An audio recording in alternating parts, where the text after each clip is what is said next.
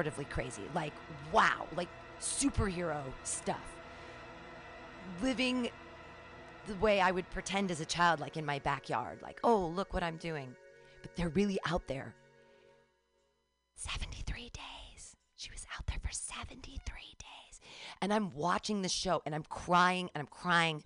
And there's all these amazing moments. She's dancing with the sun and she's squirrels thanking the squirrels and being so grateful to everything she ate and just like and i'm crying i mean oh, it was just it was amazing. And she's a woman!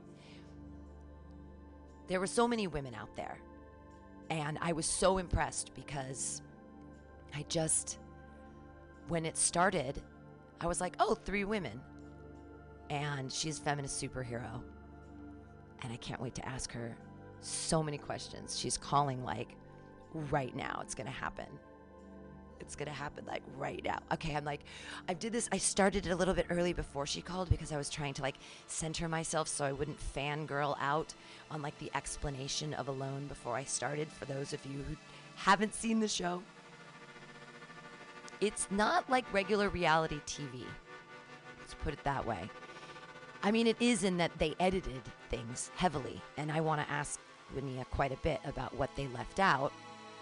And I watched, she has a YouTube channel on Buckskin Revolution where you can watch the Alone series and listen to her as she unpacks each episode um, and says, like, the things that she could say and couldn't say because I guess they had a, a DNR or something about the show. I guess reality TV shows do that. You can't release anything before it happens on the TV. But uh, she has her Buckskin Revolution channel that you should check out on YouTube, where she also teaches life skills. There she is, here she is. Okay, okay, okay, okay. Here she is. Okay. Oh, see, I already made a mistake. Hi, Woniya. Hi, Sam. How are you? I, I already fangirled out a little bit to the audience before you called to like calm myself down and sort of like Uh-huh. explain what Alone is for maybe some of the people that hadn't seen it. But you're more than alone. Uh-huh. That's the thing too. I didn't want to just like talk about Alone today. Hi. Okay. Okay. I'm calm. I'm together. You're so cool. I'm just like over the moon Aw, to like. you. Oh, I mean, you didn't even have snare wire and you caught rabbits. Okay. I know I actually got a snarky comment on my YouTube channel today about how bad I did and how they couldn't believe I couldn't catch fish in a lake that was teeming with fish and how bad my trapping was. And it's so funny what people think they know about a thing. Like they didn't really advertise that I don't have snare wire, most people have no idea that that was one of the challenges that was going on. You had no fish. Well, that's, and they mentioned that at some point that each place that they dropped people, each campsite is the wrong word, each place in the wilderness where you had the opportunity to live, they were all different. And so some had fish Right. and some had, you had uh, squirrels and rabbits and berries. Not everybody had berries, right? Like, I had less berries than most people, I think, actually, because I didn't have much in the way of blueberries. You know, every site was different for sure. Yeah, but it wasn't really true that like they all had equal Mm. resources. They tried to give them the best, you know, they tried to make it the best swath and distribute the sites as well as possible. Some sites had way more resources than others, for sure. yeah, well, which would you But have, that's the luck of the job. That's the real world. right? it's not Disneyland. It's the wild. Which which uh, which which site would you have wanted to be on? Watching it after, would you have said, "Oh, if I would have been there"? Did you have even that thought of like, "Oh, if I would have been in that spot"? No. I mean, somewhere the thought that had I been in a spot with more resources, I Mm. could have done better and stayed longer. But I was in love with the place that I was, and when you're out there, you don't you have absolutely no idea what what other sites are like and what other people have access to, and there's really no point thinking about what you don't have because that doesn't get you anywhere. Right. Well, but isn't that do with what you've got? that's a mindset I think that we have in our real lives here all the time is that when we focus on the things that we that someone else has or that we don't have and then it creates like suffering and misery that doesn't even need to be there. It's like what we can Exactly. appreciate our own stuff. Okay, so first I- I have questions not about alone. Where does your name where does Woniya come from? What is the derivation of your super cool name? Yeah, that's a great question. So the the story of it is um, one that is interesting and not necessarily super cool. Um, so when I was a teenager, um, when I was uh, 19, I went and I did a summer course. There was a backpacking field study.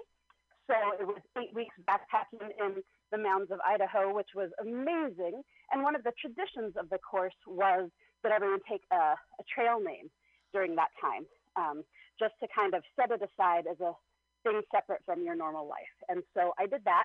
And I was really interested in ancestral skills and starting to learn more of these life ways that are the things that I'm into now. And I found a book of Lakota stories.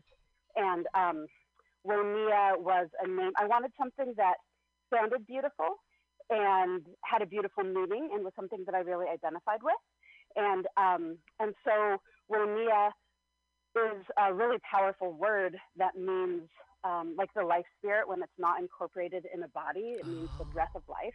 And so I took that on as my trail name. And after after going by it for so long, and it was a very very transformative summer, um, I decided to keep that as my name. And so the, the not pretty part of it is that that's totally cultural appropriation. Oh. And I, you know, I was a young woman and I didn't really have that lens and I didn't understand, you know, I had no concept of that or why it might not be a great choice. So, um, so that's where Woniya comes from, is from a young woman who just named herself uh, a word from another tradition that wasn't her own. And I do think it's beautiful and I do really identify with it. And it's not a choice that I would make today, but I've gone by that longer than I went by the name I was given. And also, I feel like it's a way to introduce. It's that keeping that name um, brings up the conversation Yeah. and allows me to talk about the concept of cultural appropriation. And just like changing it back would be like uh, letting myself off the hook and pretending that I didn't make an inappropriate choice when I didn't know any better. And it gives me this kind of like this way of addressing such issues from a place of humility as someone who gets it because they've done that. Yeah. So, um, yeah, so it's a great question. And it's not, you know, um, yeah, it's not always an easy subject for me to talk about because of that reason. Do you do you feel like you've earned the name now that you have embodied all these ancestral skills? Almost like you could call yourself a, a bunny or a rabbit name at this point because you ate so many. like you you even said on the that was one of the things they actually showed that you're like I'm part rabbit now. like I'm or that all of your cells absolutely. were. So do you feel like through the time that you've spent being like cuz you have integrity with these skills that you're that you've embodied and then you're, you're living and you're teaching does that remove or do you still feel some of that No, I don't. I don't think that there's any earning a thing that is, you know, something that I took without permission. you know. Ah, So I mean, wow I think that it's not an inappropriate name if you look at it in that way, but if you look at it through the lens of cultural appropriation, I don't think that, you know, that there is anything that just changes. I mean, sure, I think that someone who didn't have a relationship with the skills and wasn't aware of these concepts, maybe it would be a less appropriate thing for, or it would be more harmful right for someone else.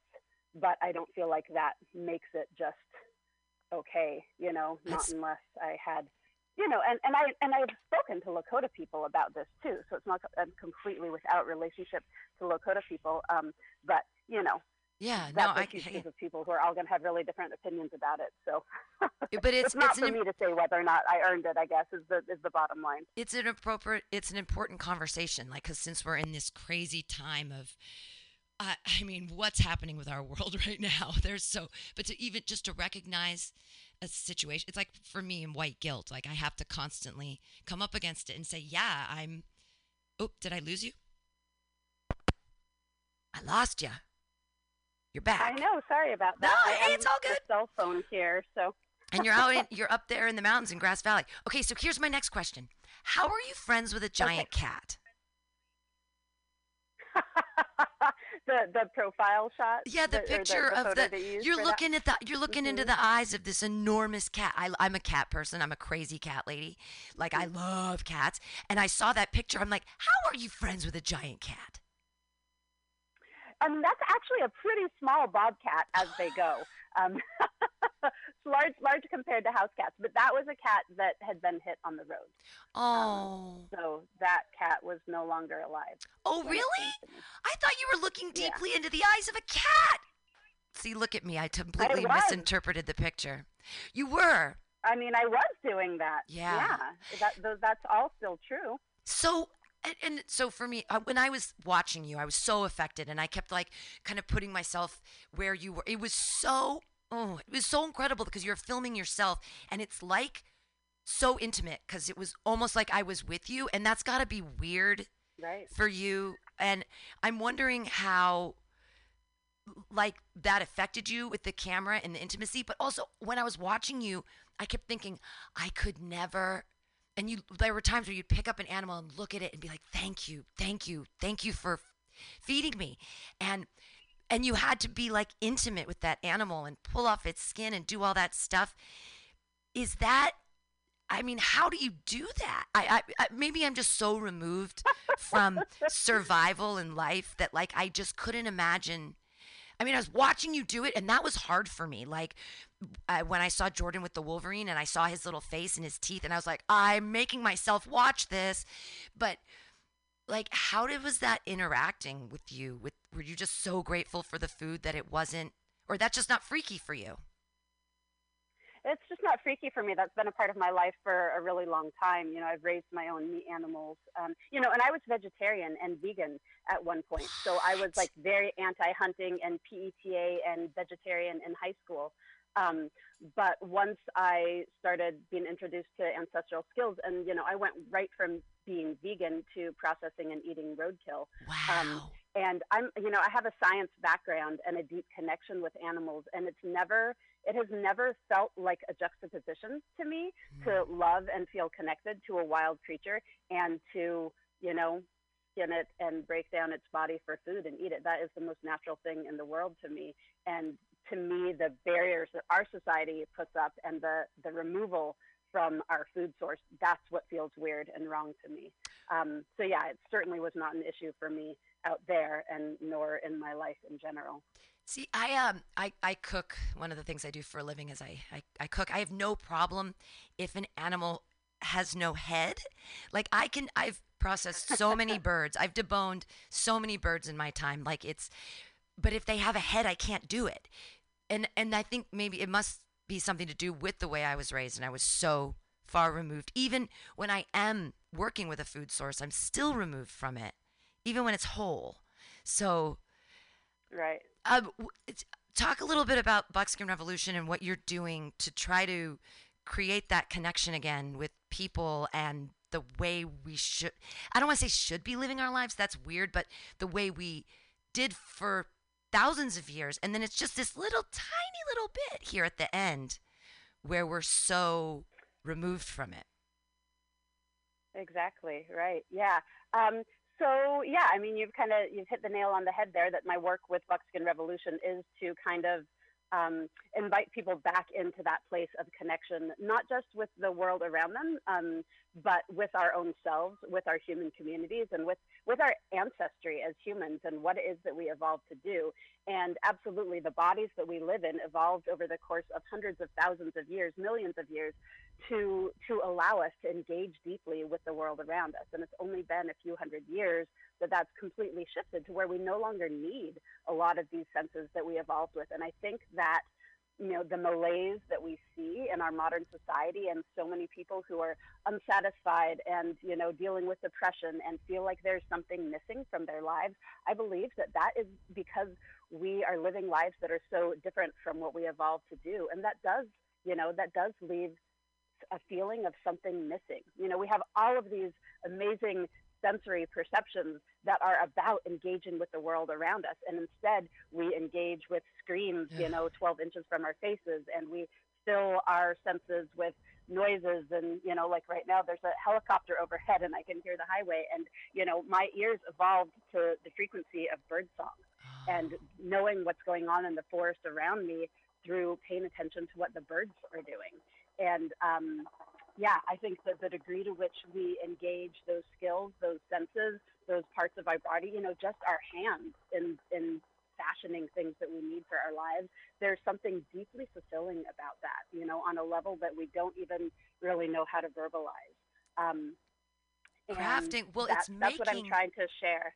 When when humans i mean we as humans all we really have is the ability to create things right either thought or stuff and i feel like uh, and watching you craft it's uh, that was the thing okay so at the beginning of the show they don't show you for like two weeks and I get it. It's a Right. reality TV show, and they had to show the people that were going to break their leg and get kicked off, and they had to show their stories a little bit because they were leaving, and you were going to be there forever. But all those things that we didn't get to see, like you were just sitting on the ground weaving baskets for two weeks, or like what was because you were, cra- I mean, obviously you were doing things. You were There's a lot going on in those first couple weeks. Yeah. so it was all like Um, building your amazing shelter, which was like the best shelter. I was like, I want to live there. That's it was. It looked warm and snug and like a real little house. But you were like Mhm. literally crafting all the time. Yeah, I mean, when you weren't looking Uh, for well, food. there's all or- kinds of things. I mean, it's hard to sum up. It was a huge time. You know, I mean, it starts off with the most important thing that you can be doing is yeah, getting your shelter set, and then starting to to key into your environment and where the food sources are, and strategizing how you're going to avail yourself of those. So that that was what you know. My first couple days were scouting my site and deciding where to set up my shelter and um, being sure that I was in the best possible location, and then starting to build. And you know, we we had snow on day three, Oh, so it was full on from the very beginning, and so I was constantly in this place of trying to balance food resources and shelter. And you know, when I woke up covered in snow, obviously that's going to nudge me to prioritize shelter um, for that day. Um, but always trying to hold both of those things and. Um, certainly the first few days were more focused on shelter for me because I knew that my body still had a lot of calories in it because we had been gorging up until we left. So I knew that my system had as much energy, you know, at the very beginning as I was likely to have. Um, and so I wanted to really focus on shelter at first while I knew I still had those those you know glycogen stores in my liver um, wow. and um, but by day four, I started hitting fishing really hard, and over the course of the next couple weeks, um, doing you know doing a lot more focus on fishing until it became increasingly clear that I was not in a location that had fish. Um, Right, you it just- had very very shallow water. That must have been so frustrating that you crafted all those lures and you were out there and just sitting for hours. I mean, were you listening to the birds? Like, did you? You just. I mean, I was doing it.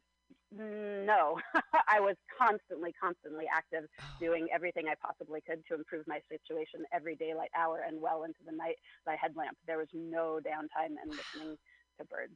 okay.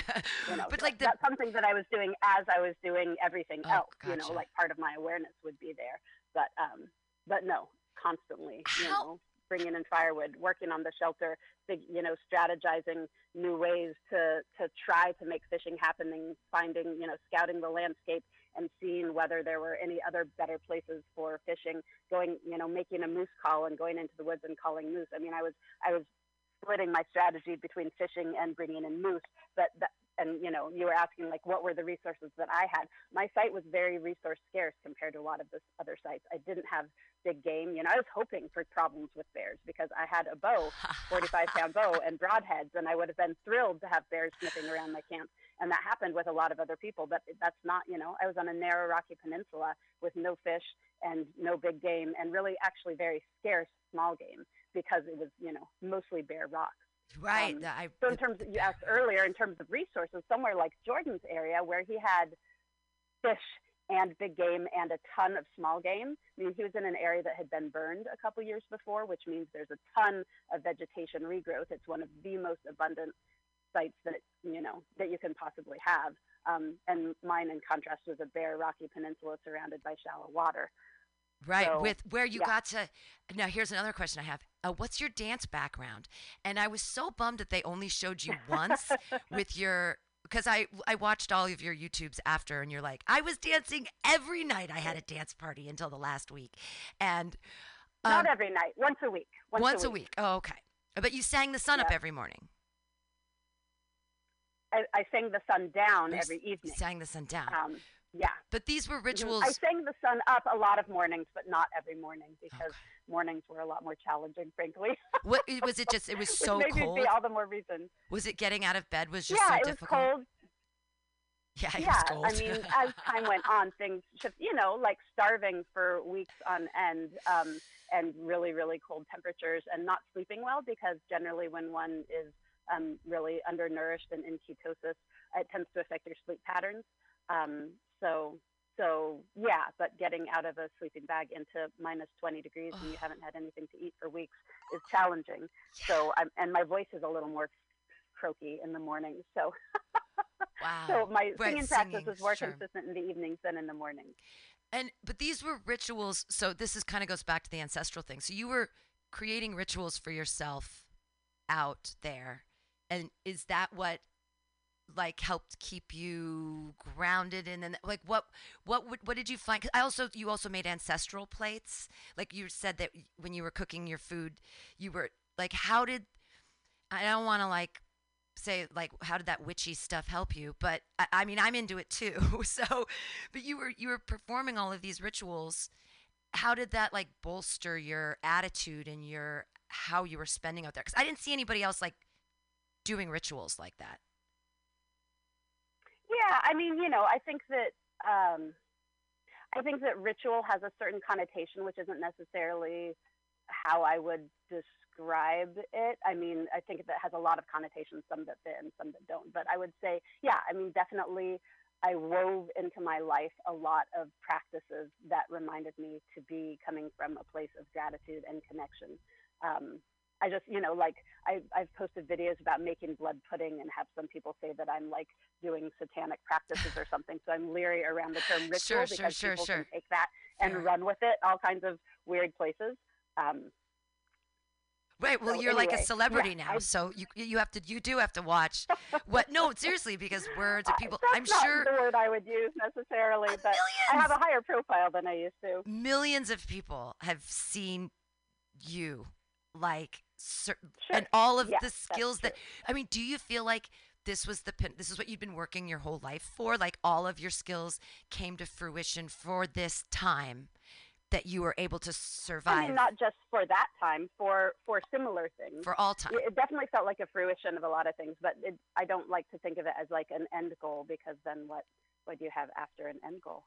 Right. Sure. So yes, it, it was definitely a culmination of um, of things that have been a huge part of my life for decades. Um, yeah, but I hope that it's not the last time Oh, no. that I get to use all of those skill sets. I'm sure you're using the skills right now. Um, so back, I didn't a dance background. So were you a dancer as a child?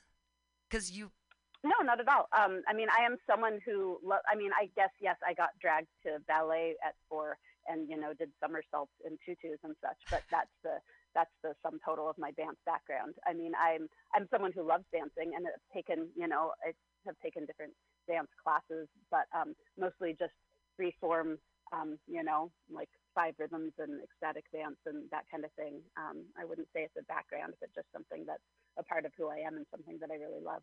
rad. I just, uh, yay. Um, okay, so I have all of these questions about cameras. Did they train? Okay, so it was a Mhm. crazy show to watch because it was beautifully shot.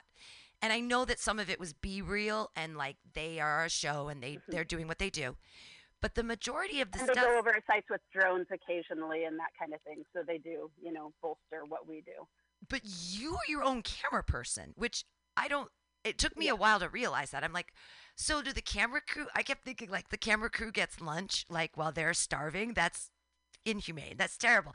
But then I realized like, wait, wait, wait, no, there, no, there's no camera. there's crew. no one there. No, right. No, it, it's actually literal. I mean, the show is called Alone for a reason. Yeah. It's quite literal. Yep. I just didn't believe it at the beginning, and then I'm like, okay, this is real. So did they t- teach you how to use camera, or did they tell you like what shots they wanted you to do, or where? Okay. Yeah, no, absolutely. That's a big part of the prep before going out is um is yeah, the the camera training. And that happens also in their selection process. Um, you know, when they they they had for my season, I think they had 20,000 applicants to be on Alone. Um and then and, and I didn't apply. They they called me, um, and so you know I kind of got a got a leg up in that whole process. But um, but then they narrow those twenty thousand down to twenty. In my case, twenty two people, and then they bring us out to New York for a week to do a bunch of different assessments, um, skills assessments, you know, physical tests, psychological tests, and in that they do a bunch of camera training, and then they're also um, I think they're also really paying attention to see who cares to dive into the camera training and who's actually really um, prioritizing learning the camera skills because you can have all of the survival skills in the world, but if you're not that interested in shooting well, then they don't have a show. Right. You know?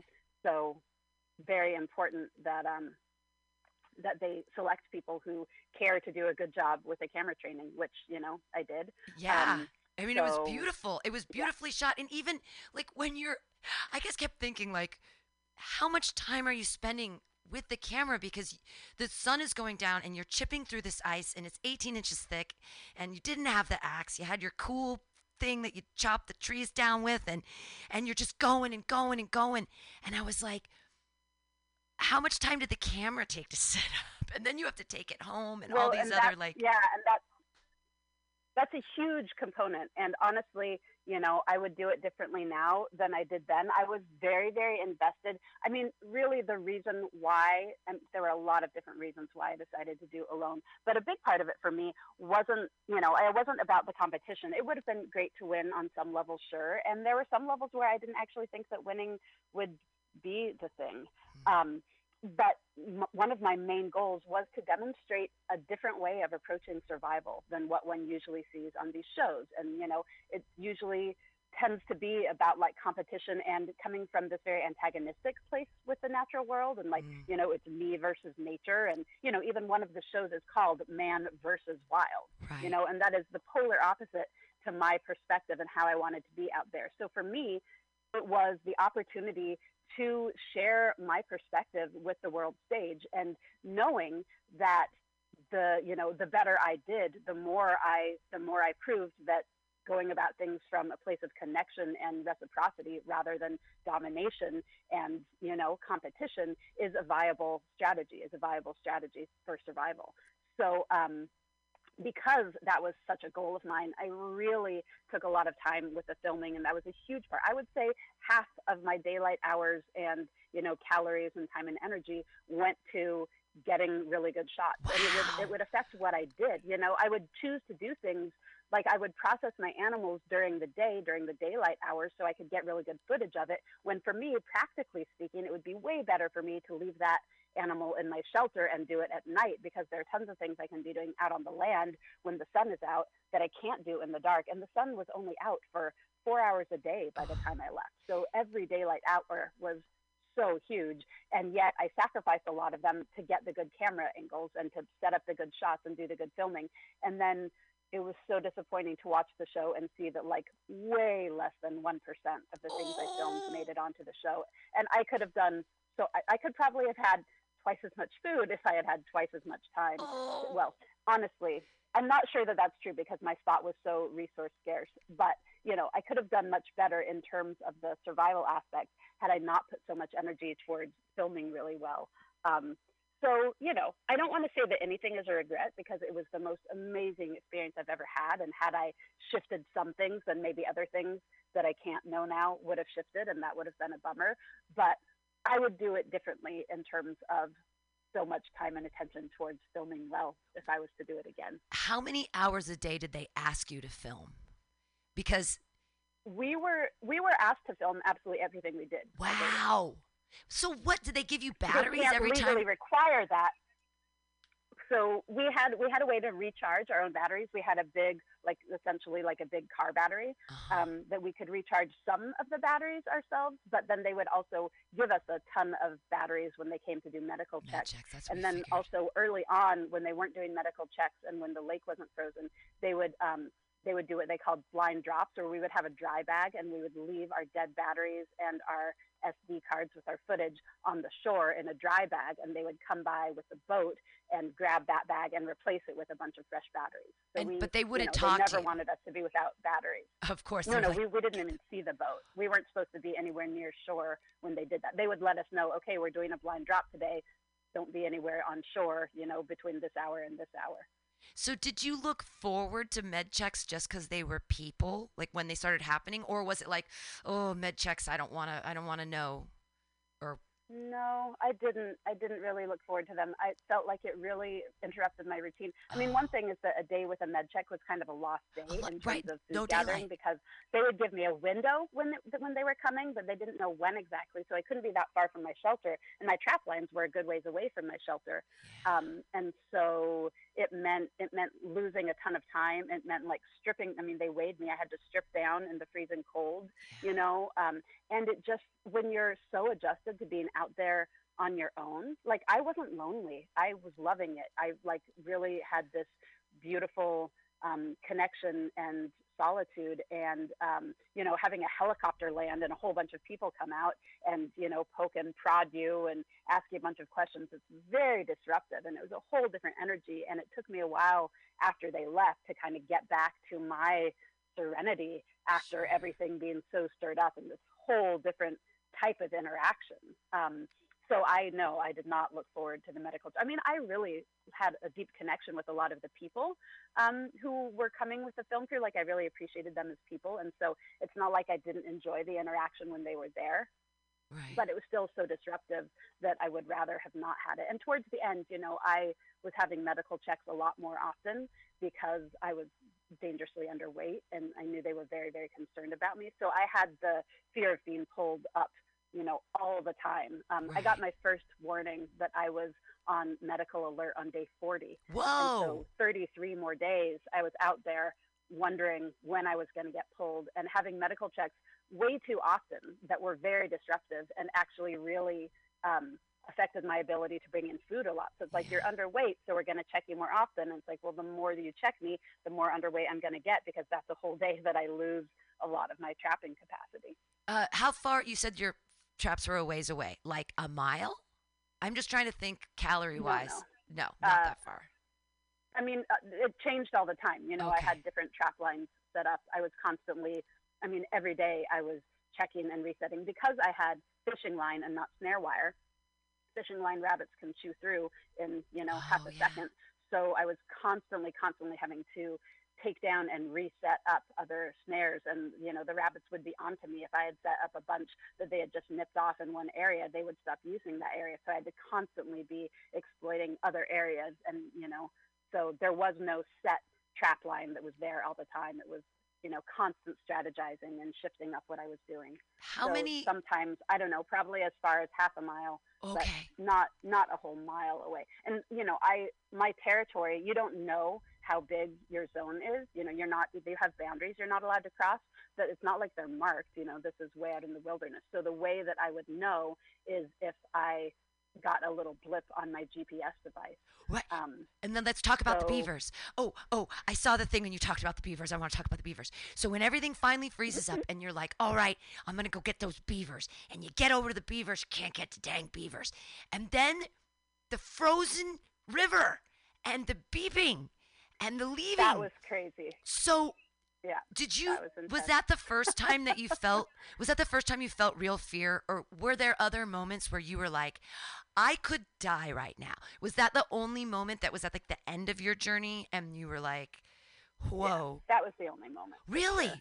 You never felt any like Mhm. that was a kind of fear that like I can imagine it's like inside you're like the pit of your being is like, "Oh, whoa. We need to be well, and the careful, thing with that of here." frozen river was, yeah, I mean, that was like I never felt any threats from the outside. Like being on the river, that was my own fault. You know, that was that was my own poor choices right in that moment. So I didn't really have anything.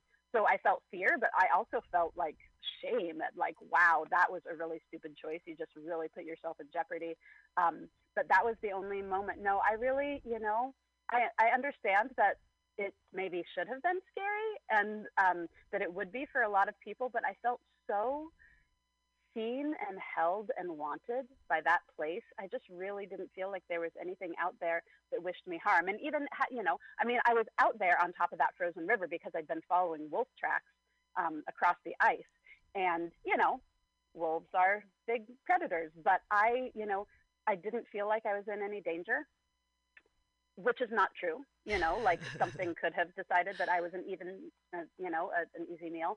But even so, I mean, my deepest desire was to be a deep part of that landscape, and that is part of that is part of living wild and wild systems. And so, in that way, I mean, I'm sure that had I been attacked by a wolf in the moment, it would have been very scary. But you know, better to go out that way as part of a beautiful interaction in a wild place than to get taken out in a car accident. Sure. You know. Did you have an So- arrow nocked? So I wasn't.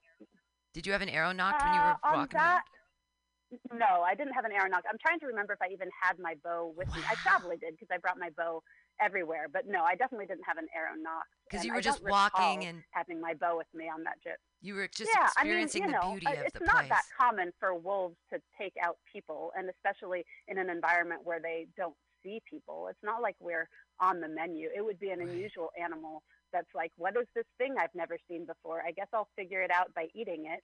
You know, generally that's there would be a curiosity. You know, the place where you see problem animals is places where humans have been encroaching into wild places a lot and affecting wild animals' ability to get game. You know, like bears attacking people. That happens usually in like campgrounds and such, Yeah. and places where they're used to associating humans with food. Um, so, yeah, I mean, which is not to say that you know that they mightn't be motivated that way, but it just wasn't. I didn't feel in my gut that I was in danger in those ways. right. So Just from yeah, the I had one water. moment when I was coming back. Yeah, just from standing on top of water, you know, of, of ice that was way thinner than it should have been to me be standing on top of a frozen river. I just didn't realize. And for the for the you know listening audience right now, what she's referring to is a night pretty far out. I think it was night 70, maybe 69 or 70. Um, I, I had hiked out across the ice. I was way out of my bounds. I didn't realize that because the GPS signals and satellite signals are um, really bad out there. So the message telling me that I was way out of bounds didn't come until I was already far out. Um, but it was kind of dusk. I couldn't really, you know, the light was starting to go, and I was in this area on this lake, which is this huge lake, um, where the ice was starting to be uh, not flat, but kind of bubbled. And I was curious about it, and I thought that it must have been, you know, vegetation or something. And I didn't realize until I was already pretty far out that the reason why it wasn't flat there is because it's actually a, a river.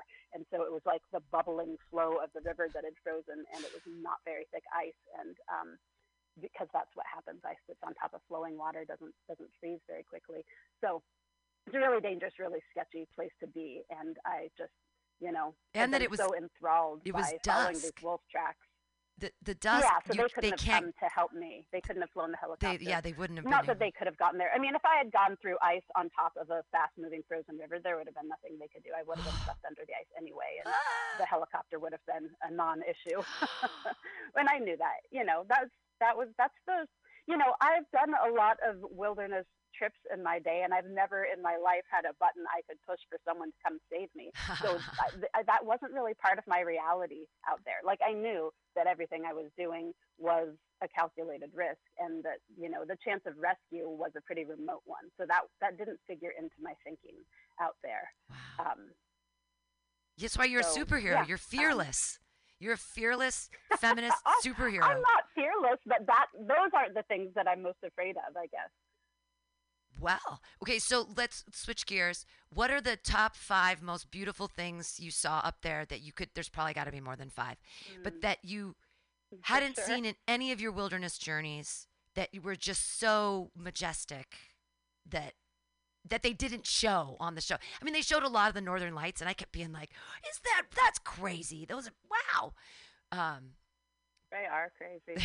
yeah, and that's I mean that area, Yellowknife, um, in the Northwest Territories, is um, a worldwide destination for Northern Lights tourism. I mean the streets are awash with tourists um, who come there to watch the Northern Lights. So yeah, all that footage was very real. Uh, so yeah, the Northern Lights definitely. I, I'd seen Northern Lights before. Um, I'd lived in Northern Ontario for a brief time um, and seen some pretty spectacular Northern Lights there.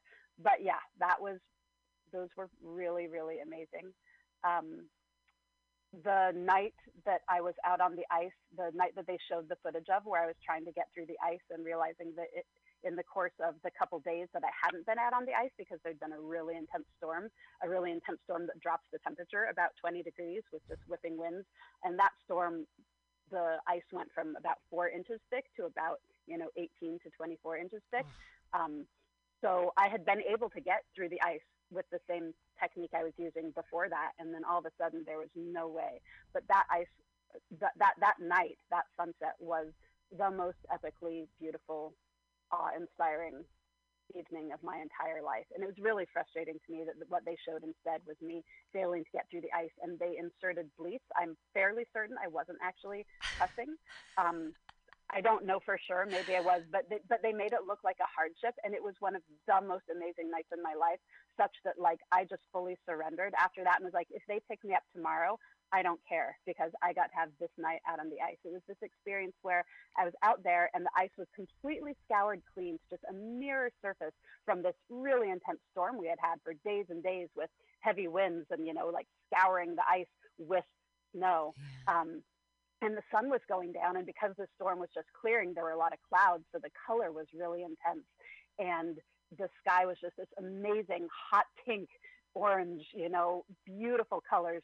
And then i'm standing on this ice that is so smooth that it's reflecting the sunset back at me. So it's like i'm standing in the middle of the sunset you know i'm completely surrounded by sunset colors everywhere. And then the night was just so gorgeous once i figured out that I couldn't get through that ice, I just decided to go further out onto the lake and just revel in it. And I got further out into the ice in an area where the the pressure of the ice freezing so fast had cracked the surface of the lake. So it's all of these different pieces of ice that had all been kind of pushed up by the pressure of the cracking. And so they were all of these little pieces that were all sitting at a different angle to the oh. sky. So each one was catching a different color. Like Superman. And and reflecting that back at me, it was yeah, yeah, only sunset. Oh, like sunset. all of Superman ice cave, sunset time. So epically unbelievable. And then as I'm out there on the ice, the moon is rising, oh. and it's oh! like exactly half of a moon and exactly vertical. So that's rising up over the island as this amazing. It was just the most amazing experience of my entire life, and you know. Why I didn't they show like that? You must... with beauty. Do you get to keep the footage? Well, because they want to show the drama. No, no, you don't get. It. You put the foot. Well, and honestly, I didn't bring the cameras oh. out there. I mean, I did take footage. No, I did take footage of the moon rising, but when I went out to where there was the puzzle pieces, I left the camera set up by that hole, and I just wandered out by myself, which I wasn't really supposed to do. But it was like too epic and amazing. Yeah. Um, so so yeah, um, you know, they could have showed. There was a lot of footage of it. There just wasn't the footage of the like me on the puzzle piece part of the ice. Right. Um, but because that's not, you know, they're trying to build the drama, and this is the last couple days, and so they're trying to pitch this like, you know, battle to the end between me and Jordan, and um, you know, so just the beauty and wonder. Um, most of my most epic moments, I took great footage of that they didn't show. Um, they should give I also you that had a, a, moment. Yeah, yeah, they don't they don't do that. Um, it would jeopardize their show. I think is their their perspective on it. So yeah, those were those were. I mean, I could go on. There are a bunch of them, but um, oh, more beautiful moments. No, no, please. Mm-hmm. What What are your other epic like things that were? I mean, because that's oh, there were so many. You yeah, just pick a random one. Um, the, the, the whole place. Yeah. Okay. So so one moment that was really really profound early on. Um, I mean, it, the whole thing was that. Like early on, when we first launched, it was you know we had just been having our first intense frost, um, so everything was changing. The leaves were all changing. So this super super stark landscape. You know, huge lake that's like a steel gray most of the time, and mostly bare rock. You know, this really amazing granite and huge towering cliffs. You know, vertical cliffs, and the whole landscape is so enormous you can't even begin to wrap your mind around it. So like this super stark landscape with these amazing just flame colors of fall, you know, and I had this moment after being out there for, you know, going on a couple weeks and not bringing in any food besides just a couple handfuls of berries and recognizing that rather than feeling weaker and weaker, I'm feeling better and better. And there was just this moment where I realized that I was shifting on a physiological level to where I was learning to be fed by beauty instead of by food, oh. and just that like that all hitting me in one moment, standing on this rocky precipice, looking out over this landscape, looking out over this lake, and recognizing that even though I'm starving and I don't know how long I can keep going on starving, like there's no place in the world I would rather be or anything I would rather be doing in that moment. And just that epic beauty being so profound that it just brought tears to my eyes. You know, I just like, there was no way to hold all of the emotion in my body. And it just came through in the form of tears. Um, and recognizing that like I could I could live on beauty now and I could do that for a really long time and had every intention of doing so. So that was a really profound moment. Um, I had a moment where I was at my cabin working on it and heard and heard a big kerfuffle of birds. You know, like I, I was really keyed into birds out there, um, and I knew their patterns, and so I could tell that there was something unusual happening. And um, and going out to where I heard this and seeing just kind of a classic bird language moment, which was all of these birds in a shape that we call in bird language a parabola mm-hmm. around the top of this tree and looking in the top of that tree and seeing a huge um, predatory bird up there, uh, a northern goshawk, I believe it was, which is specifically an avian predator. They're, they take out birds, and so there's something that birds really react to. So having that moment of like being keyed in enough to the landscape to think something's going on, something big is happening, and then going out there and finding the source of it and getting to see this amazing bird that I've never seen before in my life. That was a really profound one. Um, I had a really profound encounter with a fox um, that was really beautiful. Um, yeah, I mean, seeing tracks, seeing Wolverine tracks. You know, I'd never seen Wolverine tracks. Seeing lynx tracks, that was amazing. Wolf tracks. I mean, all of these wildlife encounters that were creatures that I haven't had the opportunity to live in the territory of before. So, and even though the lynx tracks and the wolverine tracks were like dogging my trap line and potentially major competitors for my food, it was still so amazing to see that that it, it felt worth it. You know? And so you never, um, it sounds like you just didn't feel alone at all.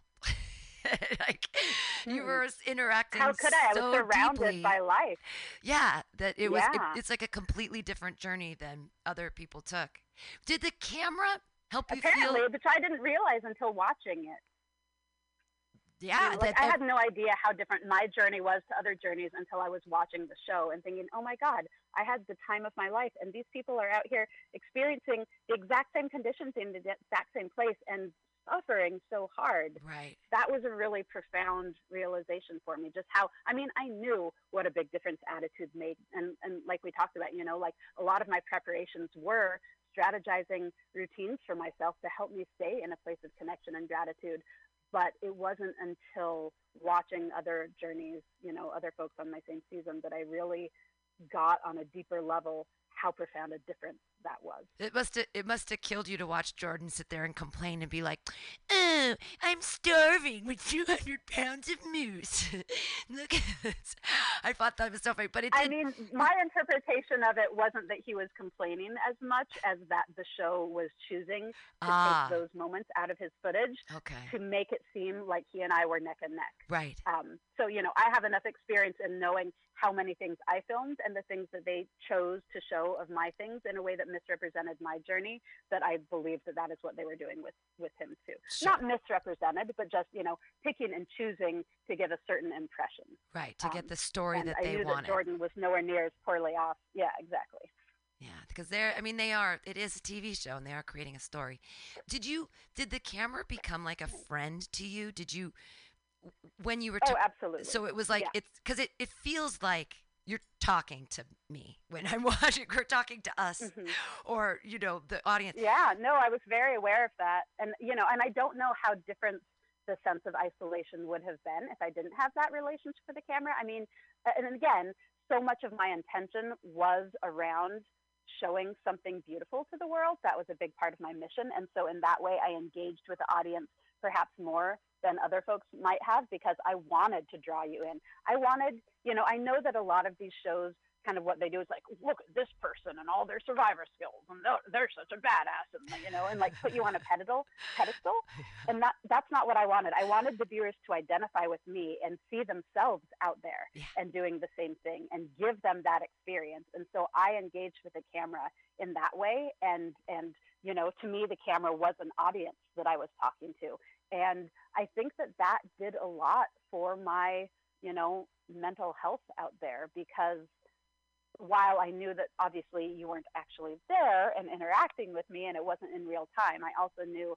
that I was going to be sharing this. And so that kept me feeling like I was still part of human community as well as the wild community out there, even though yeah. it wasn't actually true at the time. Um, and so, yeah, so you, the camera, you know, it was a mixed blessing. Obviously, it was where a lot of my time and energy went, and a lot of that felt wasted because they showed so little of my footage. But at the same time, the camera absolutely was a companion yeah. and um, kept me aware of the companionship of the whole world of humans that were out there and eventually going to be sharing this with me. And you shared a lot of really personal stuff. I was um, specifically very connected to when you were talking about the money versus not the money and what do you want to do and the self-care on those last days. And you were talking about what you would do with the money and that you've made relationships you've made choices for your career and for your life that haven't included other things that you would consider like adopting. And all of that whole monologue section i was just like wow. I felt like oh same thing the sacrificing of femininity to, to try to get ahead in a certain way and then you look back and you're in your 40s and it's like what did i do? I don't have a kid. Anyways i don't know if that's where you're coming but uh, that's what i felt from it like and i felt that for me i was like oh god i'm 40 i'm 45 and look at my choices and i'm not going to have a kid and wouldn't it be great to adopt but i don't have the money to do that and like how do you share with the world and feel like you have things to share? And then there are choices that you made so those aren't the opportunities that you get and etc. So I felt like really connected to that. And then also when you're talking about your mom and all that stuff and your childhood, and I know they put that into, you know, create a character for you. Um, but do you feel mm-hmm. like the character that they put out does that? Do you feel represented? Do you feel like they got you, or do you feel like, well, they tried? Yeah, that's a great question. Um, the things that you're referring to, yes, and it's interesting because I still was really so there's a bunch a bunch to say about that. One is that they really encouraged us to be really vulnerable and talk about you know what was true for us emotionally and part of my choice to do that was was that and I think that you often see people you know, a lot of things up for people and processing a lot of your life choices. And that was true for me too. But also, it was particularly specific advice of one friend who is a friend who has done the show before. I actually have a lot of friends who have done this because those are kind of the circles that I that I move in. And he told me, you know, like this journey is so intense that you it's really hard to do just for yourself and you want to find something you know a goal that's about someone that you love or something that you love or are really attached to to make the journey bigger than yourself and and so that's part of what prompted that conversation was my looking to that. And certainly in terms of finances you know i'm a person who has chosen to live under the poverty line for most of my life because i've just always prioritized different things. I've prioritized freedom and you know being able to have wild adventures over financial security and that's fine. But one of the goals that would make you know pushing it to get a bunch of money worth it would be something like being able to adopt because again you know i wanted a family so bad for so much of my life and have had a lot of angst around that not happening. At the same time it feels representative of like my life before alone and not as much now because i had a lot of time to think about and process those choices while i was out there and recognizing that like I'm so grateful to have the life that I have and the opportunities that I've had. And had I had a family, I probably wouldn't have gone out on Alone. And that was the most amazing experience of my entire life. And I wouldn't trade it for anything right now.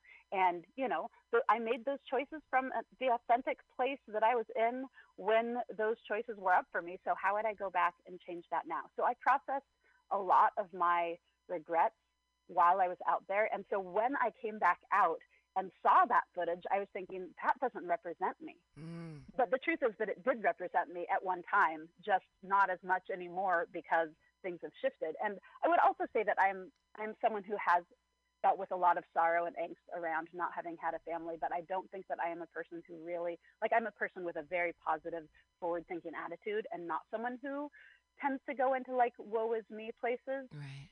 And so I feel like focusing on that maybe painted me a little bit more in that light. Um, but it definitely, I mean, anyone who knows me knows that knows that it's true that like not having had a family has been one of my major sorrows in life. So that's accurate. The part that really bothered me that feels less accurate is when they talked about um, they they did some uh, some careful editing mm. to create some sentences that I didn't actually speak. Wow. And that was really frustrating. And that is really disappointing that, you know, to hear. Never, because you filmed yeah, so much and the, stuff. The one place that that was true, yeah, they, they had me say at one point towards the very end, "I've never had enough money to eat well, and that's why I'm here." And that is like nauseating to Ooh. me to hear because that's not true, and I felt like it painted a very different picture of who I am. And um, and it basically made me say that I was there for the money because I was desperate for money because I don't have enough money to eat otherwise, which is absurd. Um, and it is definitely true that I have lived on a lot less money than, uh, you know, like well under the poverty line, and that that has affected some of my food choices in terms of like being able to buy all of the healthiest organic food and whatever I want all the time.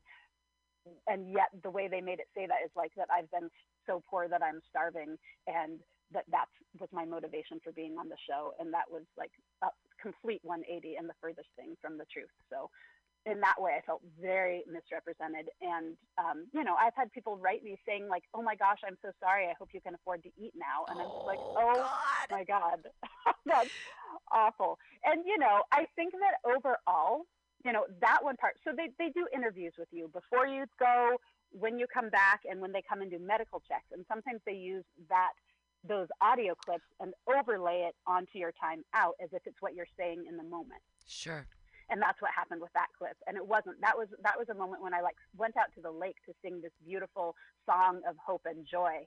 And instead they did this overlay of audio saying i'm oh poor me i'm so poor i can't afford to eat and i'm just here so that i can afford to get a decent meal for once. And oh. um, i think that most people um, most everyone i feel like who has written me which is like hundreds thousands of people um, that part of the message is not what they can like i think it's clear of like my energy and most of the things that like my joy and my positivity were what came through more. And the contrast of that one sentence was um you know was big enough that they don't even see that as part of my journey it seems like most people who write and i hope that that's true. Yeah. um but yeah that was that's a sore spot for me. That's the one major sore spot for me um, and, and with the whole fair enough.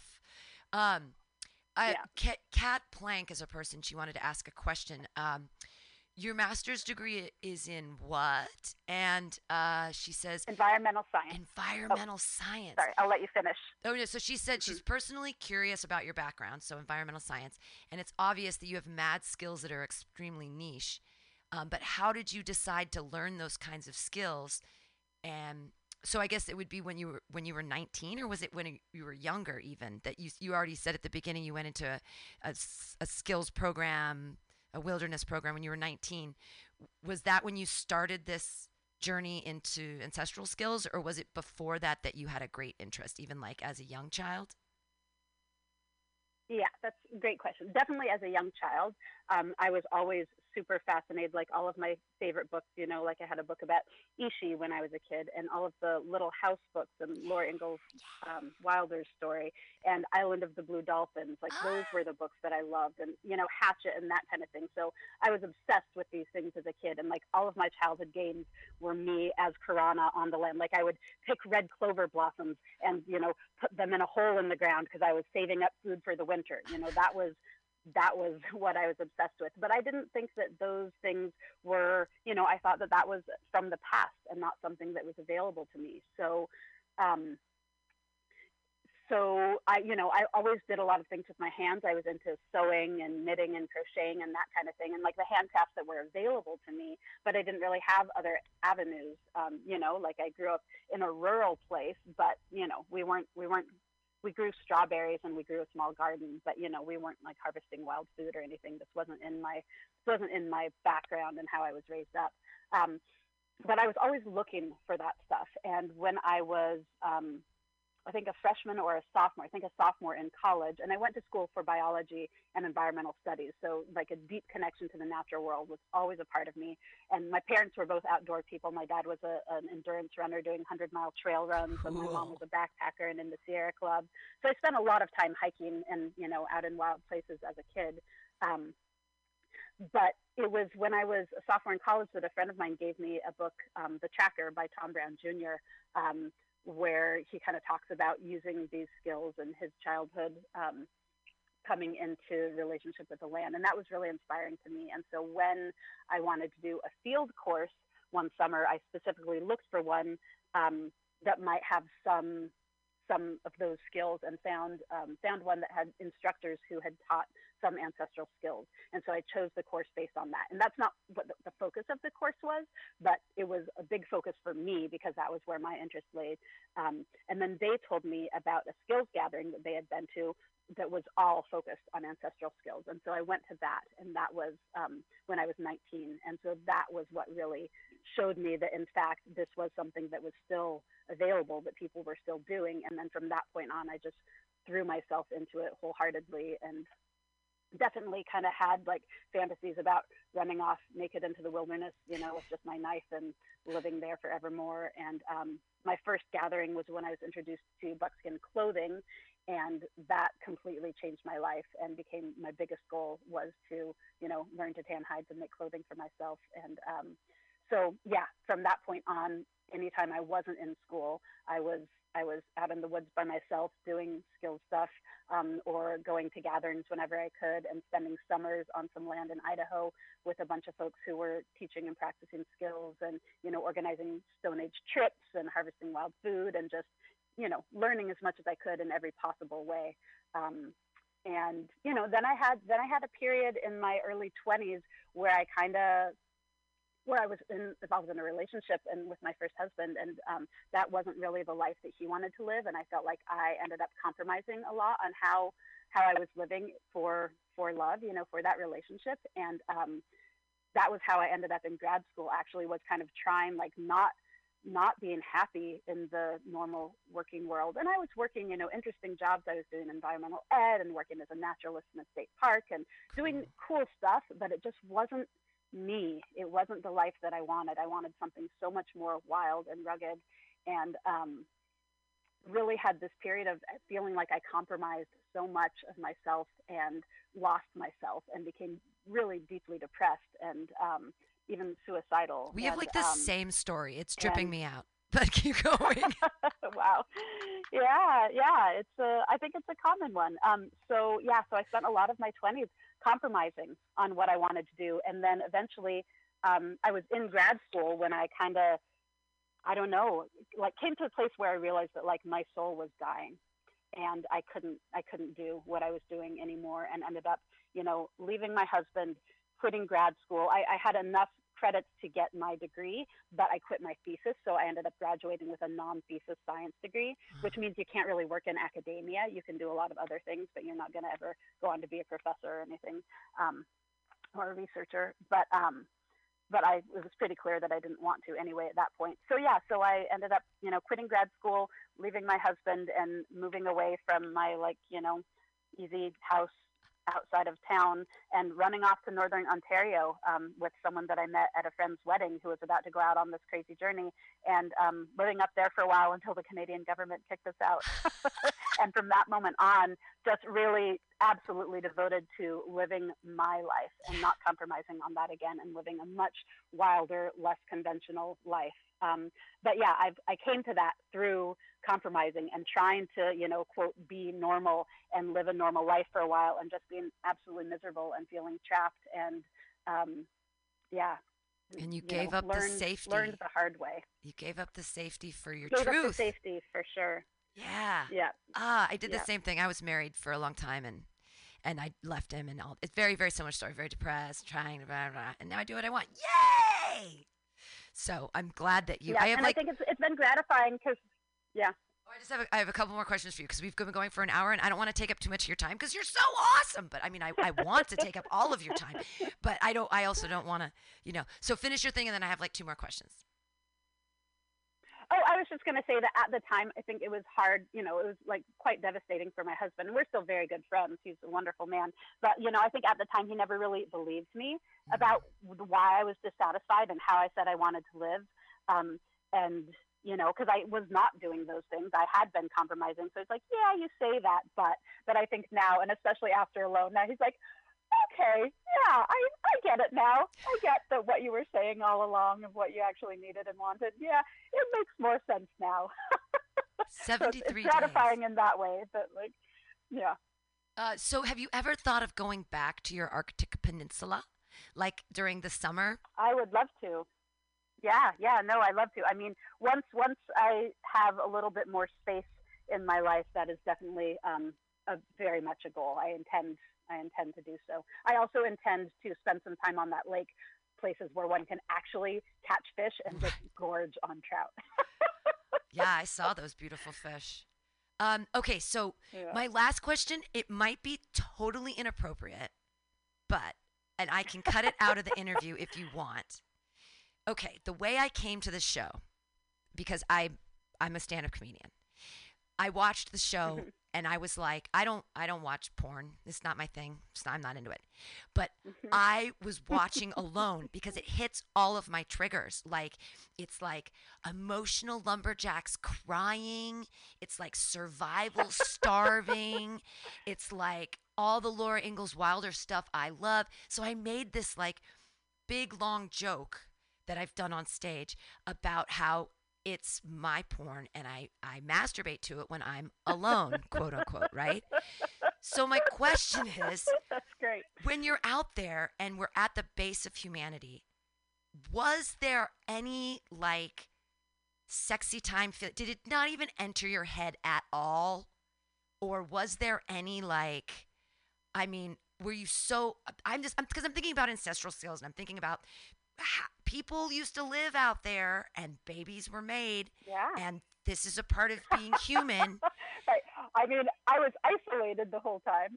Um, but yeah, yeah, no, for sure. I mean, I don't, I, I think probably differently than you experience it because to me it's my norm you know i think that often things that people eroticize are things that are like outside of their norm and therefore exciting and so in that way that that experience wasn't but there is definitely something about that like that primal energy of being out on you know in a wild place and um, experience things in this way it's very you know it's very physical. It's very rooted in the body and it's you know the like life and death and like getting down to the nitty gritty of life. And sure there's there's a sexual energy in there.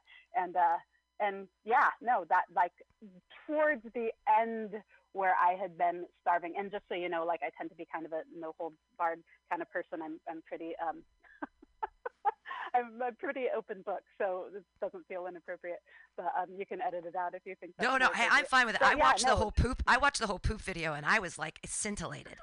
like I watched right. the whole 22 yeah, minute poop yeah. video. I was like, all right. right. I mean, yeah, no, I tend to just talk about the stuff that needs talking about, so whatever. But yeah, no, I mean, I would say that like that uh, there wasn't like more sexual energy for me out there than there would be otherwise, but it wasn't absent um, until towards the end when I had been really starving for a long freaking time. Because, you know, like starting to digest your own muscles kind of takes it out of you. right, right. There's actually a moment where when they were out for a medical check and, uh, I, I somehow like this happens to me where I will say something and not realize the connotation of it afterwards. But there was something where I like invited one of the people to spend the night in my cabin with me, one which like obviously it was not going to happen. But like, and and the the film people were kind of like, "Ooh, should we like be present for this conversation?" And then I was like, "Oh, that did sound like that, didn't it?" But uh, do you want to spend the night but, um, in my yeah, that, wilderness that cabin? I think it was like just after I had made the bed or something. They're like, "Oh yeah, that looks pretty cozy." And I'm like, "Heck yeah, it is! You know, try it out." Um, something like that. But I always, I always laugh. But everybody was like, everybody turned a little bit red after that. yeah. Oh, that's well. I, this has been amazing. Can you like plug Buckskin Revolution? Give us your website, your YouTube, what you, you know, how people can like do you have a book can have you read have you written a book yet when's your book coming out like Um, I have I have several book projects in the works right now. Um, so yeah, there's a lot that I can say about all of that. So my business is Buckskin Revolution, and um, you know the mission of my business is to empower people with the skills to you know, tend to their needs with their own two hands and from the landscape around them. And so it's about it's about ancestral skills and it's also about applying those skills, like having those skills even if we don't use them, but knowing that we have them changes how we are in our daily life and comes has us coming from a place that is uh, feeling empowered rather than feeling trapped in the system and feeling like a whole person who is actually using the the physiology that we evolved to have. Um, and also you know just recognizing ourselves as wild creatures and with a profound relationship to the wild. So, having things in our daily lives, whatever they might be, that remind us of our connection to landscapes outside. You know, you might not need to go out and forage your own food every day, but could you have a little, you know, a buckskin bag hanging on your wall where you know that it came from a wild creature and therefore it's kind of an anchor for the wild in your life, even if you're living in an apartment building in the Bronx, you know, wherever you find yourself, can you can you integrate a little bit of the wild into your life? Um, so, you know, connection to the landscape around us, connection to who we are on a deeper level, connection to our human community, connection to our ancestors, um, and skills for actually land based living, you know, um, growing, storing um, food, medicines, all of those things. So, um, and part of my mission really is to spread those as far and wide as I can. And that's why I've been focusing more on, um, you know, videos and online courses and writing recently. And I've, you know, have traveled around the country teaching this stuff for the past several decades. Um, that's been a huge part of my life, and that's really rewarding to me, and I intend to keep doing it. But these days, since the bigger platform um, and the publicity of Alone, a lot more people are interested in what I'm doing. So I'm trying to um, to branch into the video stuff to make it more accessible to people who couldn't come and do a class in person. So there's a lot of ways to be involved in what I'm doing. Um, I have an online skills gathering happening right now. Last week is going to be the last week to register for that, but that's an entire you know, weeks worth of classes spread out over 10 weeks of all of the skills like we're talking about, all of the background that, um, that, you know, prepares you for more time in the wild and more land-based living. Um, also, I have a Patreon membership, which is a, a crowdfunding platform, but it's a membership based. So you're, you know, um, you're part of a team, basically the Buckskin Revolution Patreon team. So that is a huge part of allowing me to do a lot of the videos and writing. And eventually, I'm hoping to be able to hire people to help me with my video editing because I can only, I'm doing everything myself right now, and there's yeah. only so much I can produce. So I could get a lot more out there if I had more support um, and able to, to hire folks to support me in that. So check me out on Patreon. That is www.patreon.com backslash Woniya Buckskin Revolution. And you get all kinds of benefits for that. And it's a lot more interactive and reciprocal and, you know, exclusive content and, you know, merchandise for certain things, your name in my books and getting to ask questions and a lot more, a lot more interaction. Um, so I really encourage people to do that. That's a huge part of what supports me right now in being able to do this stuff. Um, the mailing list on my website will get you um, in my system so that you get my newsletters, which has my teaching schedule. Um, obviously, most of my in person teaching has been canceled um, due to COVID, but I will be getting back to that. And I also do mentoring through um, Sage FM, which is a which is a mentoring platform where folks can call in and do um, live video and phone consultations. And so that's a way to, you know, get one-on-one help with your skills. Um, and, you know, like I can walk you through brain tanning. You can ask questions about alone. You can ask questions about, I just had a great conversation last week about how to keep a positive attitude in the face of challenges and adversity. Um, so yeah, I'm really trying to do what I can to make a positive impact on the world. And um, also, you know, social justice is a part of, of Buckskin Revolution and a part of the revolution. And so trying to make these skills more accessible to more people because I feel like, you know, there are a lot of people who are disenfranchised and yeah. don't have access to even just getting out into the woods and nature. So trying to do what I can to spread access in more ways so that more people you know, feel empowered and feel like they have some control over their, their lives and their choices and they're not just pawns in a system that they don't understand um, and, you know, can't control, which like I get because that's how I felt in my 20s when I was trying to plug into the system and it wasn't working for me. Um, You're amazing. Instagram and Facebook. Thank you. So yeah, there are so many ways to be involved in what I'm doing. And yes, I do have a couple books. My Patreon members have access to my writing before it's published. Ooh. For many years, I was selling the rough draft of my book about buckskin clothing. Right now, the only way that you can get that is if you're a Patreon member. At certain levels, you get that rough draft copy of my book that's close to published but not there yet. Um, you get that for free at certain levels, or you get to buy it for a discounted rate at other levels. So um, yeah, working hard to pump a lot of good resources out there into the world so we have a society of happier, healthier, more whole, more empowered, more inspired, and inspiring people. Yay! This has been like the highlight of my whole like I can't even tell you. This is a dream come to fruition. I never thought you're a real person doing real things. of Ah. course I am. Yeah. There are all, the other things we didn't get into are like your philosophies on entitlement and like feminism and stuff, but maybe another time. This has been incredible and I thank you so much for your time and I and I can't wait to see what happens next um, with you and Buckskin Revolution and everything else online and everybody join the Patreon and Thank- thank you so much for talking to me on Mutiny Radio. Uh, and I I'm hope so that glad we can to. Thank you so much for asking. yeah, I hope we can promote anything that you're doing in the future. Again, this has been like, thank you so much. Have a beautiful rest of your day. Enjoy the sunshine. Thank you. And I thought the cat was alive. I'm sorry.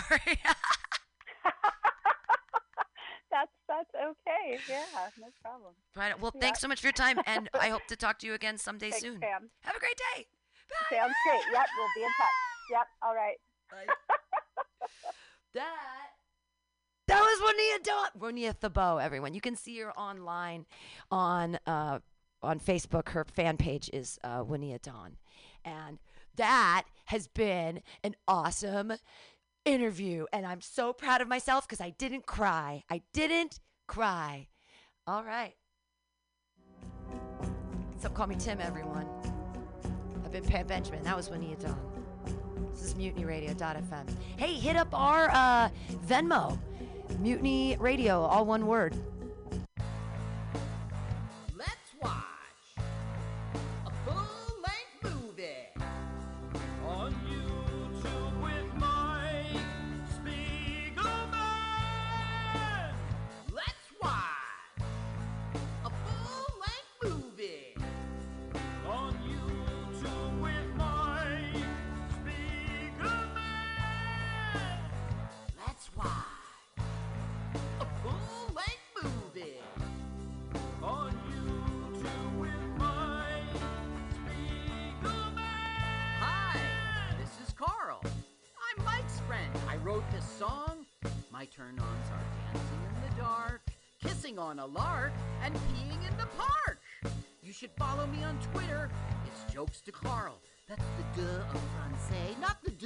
Of dumbass.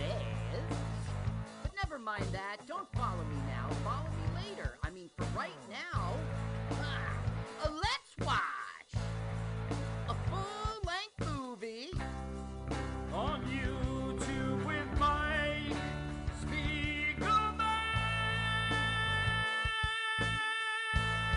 L W A F L M O Y T. What a bunch of letters. Welcome to Let's Watch a Full Length Movie on YouTube with Mike Spiegelman and Carl. Hi, Carl. L W A F L M O Y T. That is our acronym, and you can find our podcast with that. You can find our Twitter feed with that acronym. You can find us on our YouTube channel, which is terrific. And, uh, oh, I don't know. We're on Facebook as Let's Watch a Full Length Movie on YouTube. We uh, stream our show first on mutinyradio.fm, which is uh, on the internet, internet radio. Yeah. And you can hear us every Sunday, 2 p.m. Pacific Standard Time. You want to make a day of it? Why don't you listen to the show before us at noon? It's called The Edge of Insanity. It's hosted by Paul Brumbaugh. And Carl, what's the movie today? What are we watching? We are going to watch The Taking of the Pelham 1, 2, 3. But 1998, okay? Yeah. Not 1974, What? not the current one. Wait, what about The Taking of Uh, the Pelham weird. 1, 2, 3. 1998. So the one with Denzel, it it was not the first remake. It was the second remake of this movie. Yeah, It was in 1990. that's right. Exactly. Now you want to Oh, Pelham is P E L H A M, and you want to write out the letters one, two, three in uh, the English words, and then put in 1998 so you get the right one because there's choices. And we Yeah, the like real one. channel Gregorian Bar- Burada, B U R A D A, Gregorian Barad. Ian Bruce.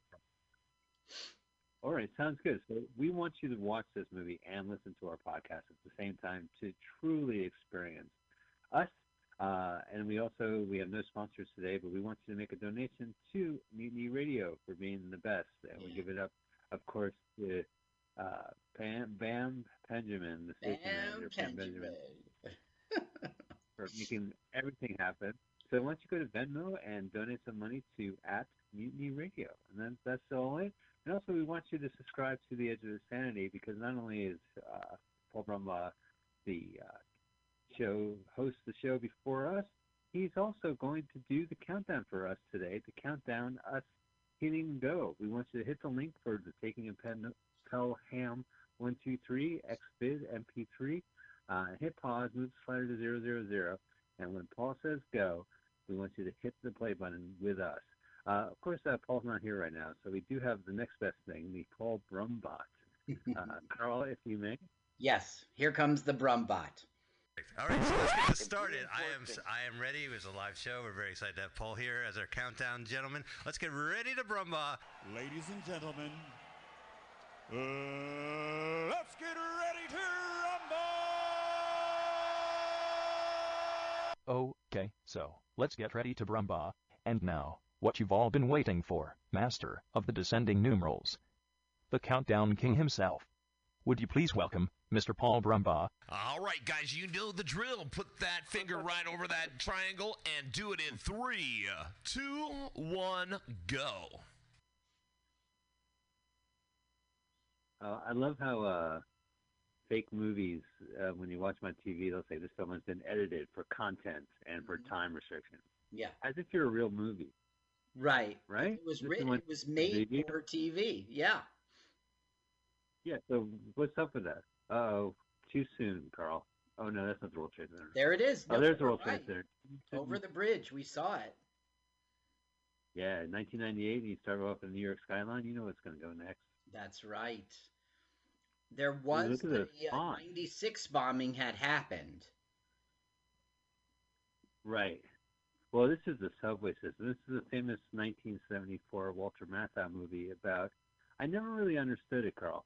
A bunch of criminals decide to hold up a subway. Yeah, they on the Pelham line. It's uh one the Pelham. It's the one train, the two train, or the express, the three.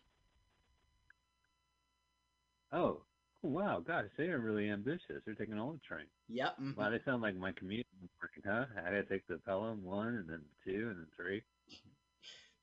By the way, this font is courtesy of Blender Magazine, 1997. Look at that. That's 90s font. Yeah, it is 90s font. It really is. Yeah, I guess who? And Lorraine Bracco. Yep, that's right. We probably Oh, so she's the Sopranos therapist.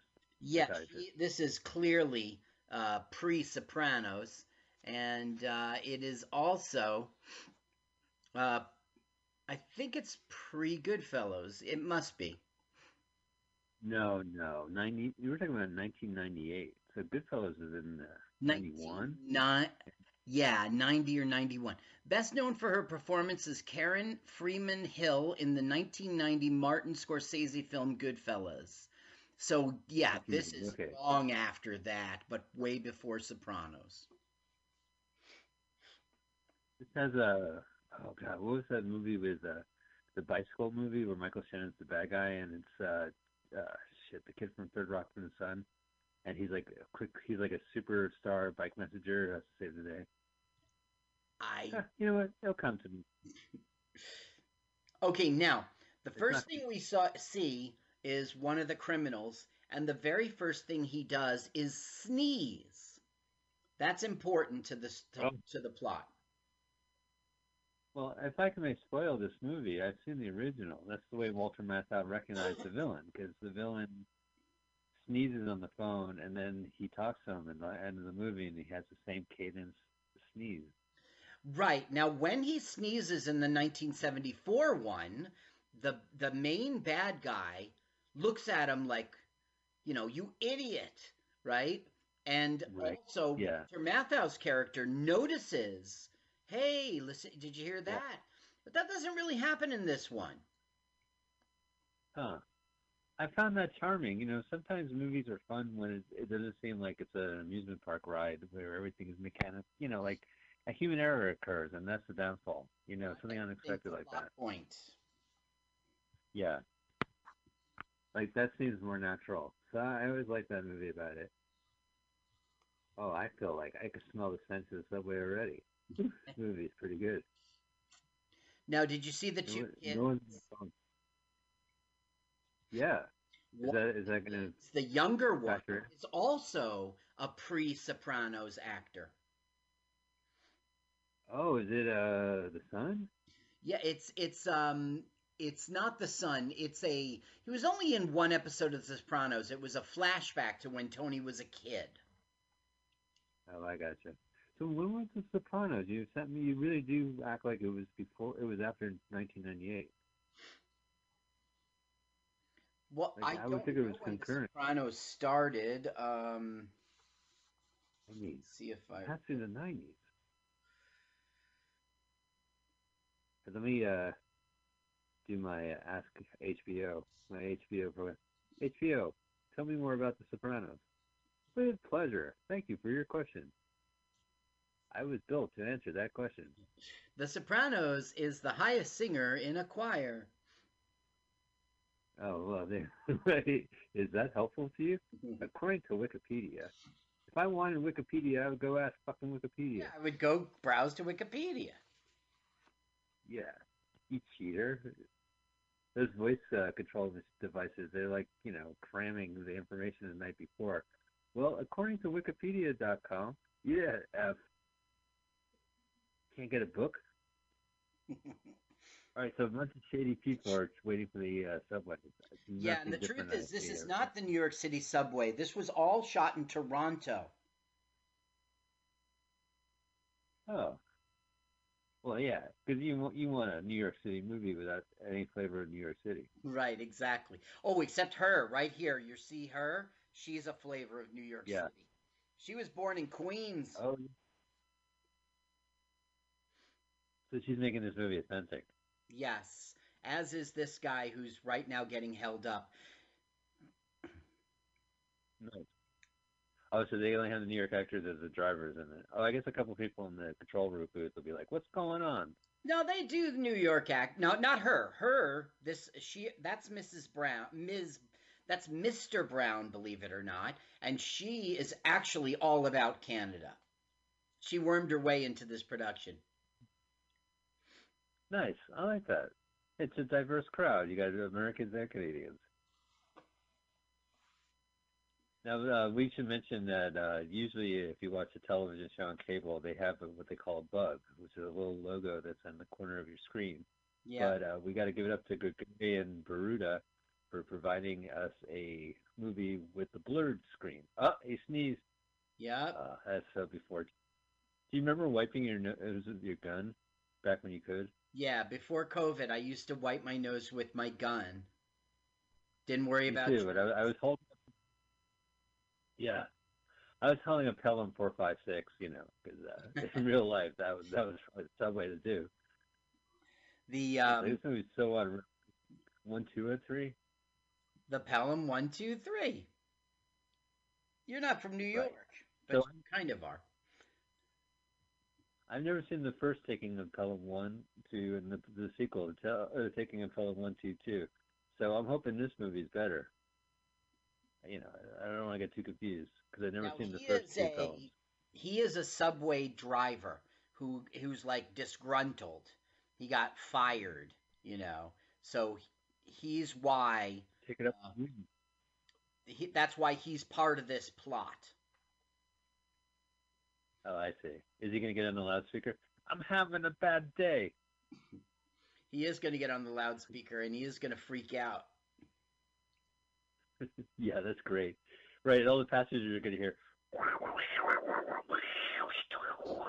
Fuck. Bad day. What? The loudspeaker said what? So I guess he's not going to get on the loudspeaker. He is going to talk to the cops. Um, And now this is our Denzel Washington, Walter Matthau cop, right? Oh no, he's gonna. Exactly. Oh, look at that. that cat has a mask. No, he doesn't. this is a Toronto copy. City um, subway car. It's just not a New York City subway car. Now, even though I know New York real well, I, I didn't notice that until they told me. Like the New York City ones, they sort Right. of look like the seats at McDonald's. Uh, they're hard plastic with uh, orange colored uh, seat and kind of looks like a pillow almost. Yeah. Usually there's McDonald's foods on the on the seats. So these are retired Okay. Toronto TTC subway system cars, and they were shipped to the scrapyard the day after the filming was over, still disguised as New York cars. Oh, so they didn't go to the wrap party? The cars? They just immediately sent them to the shipyard? Now, this is Edward Olmos, and he's a cop, and for some reason, he's already in the subway. He's like on the trans Oh yeah. feed or something weird. And they're noticing that Pelham has stopped, Is that the subway nerve system? I guess. The, the yeah. So he's just trying. It's weird seeing Olmos. He looks young, even though it's 1998. Yeah. Yeah. I remember him from uh, Blade Runner. That's how I got to know him. Oh, right. But wasn't he dressed up as an old man in that movie? That was 82. And then he's in the sequel, I think. Yeah, he is in Blade the Runner sequel. 20. Right, 2049. a long Yeah. movie. They should have called that 2049 and 2050 because that was one long movie. yeah. That movie was going Yeah. great. It was going great. Yeah. And then all of a sudden it said, yeah, we're going to suck for the rest of the film.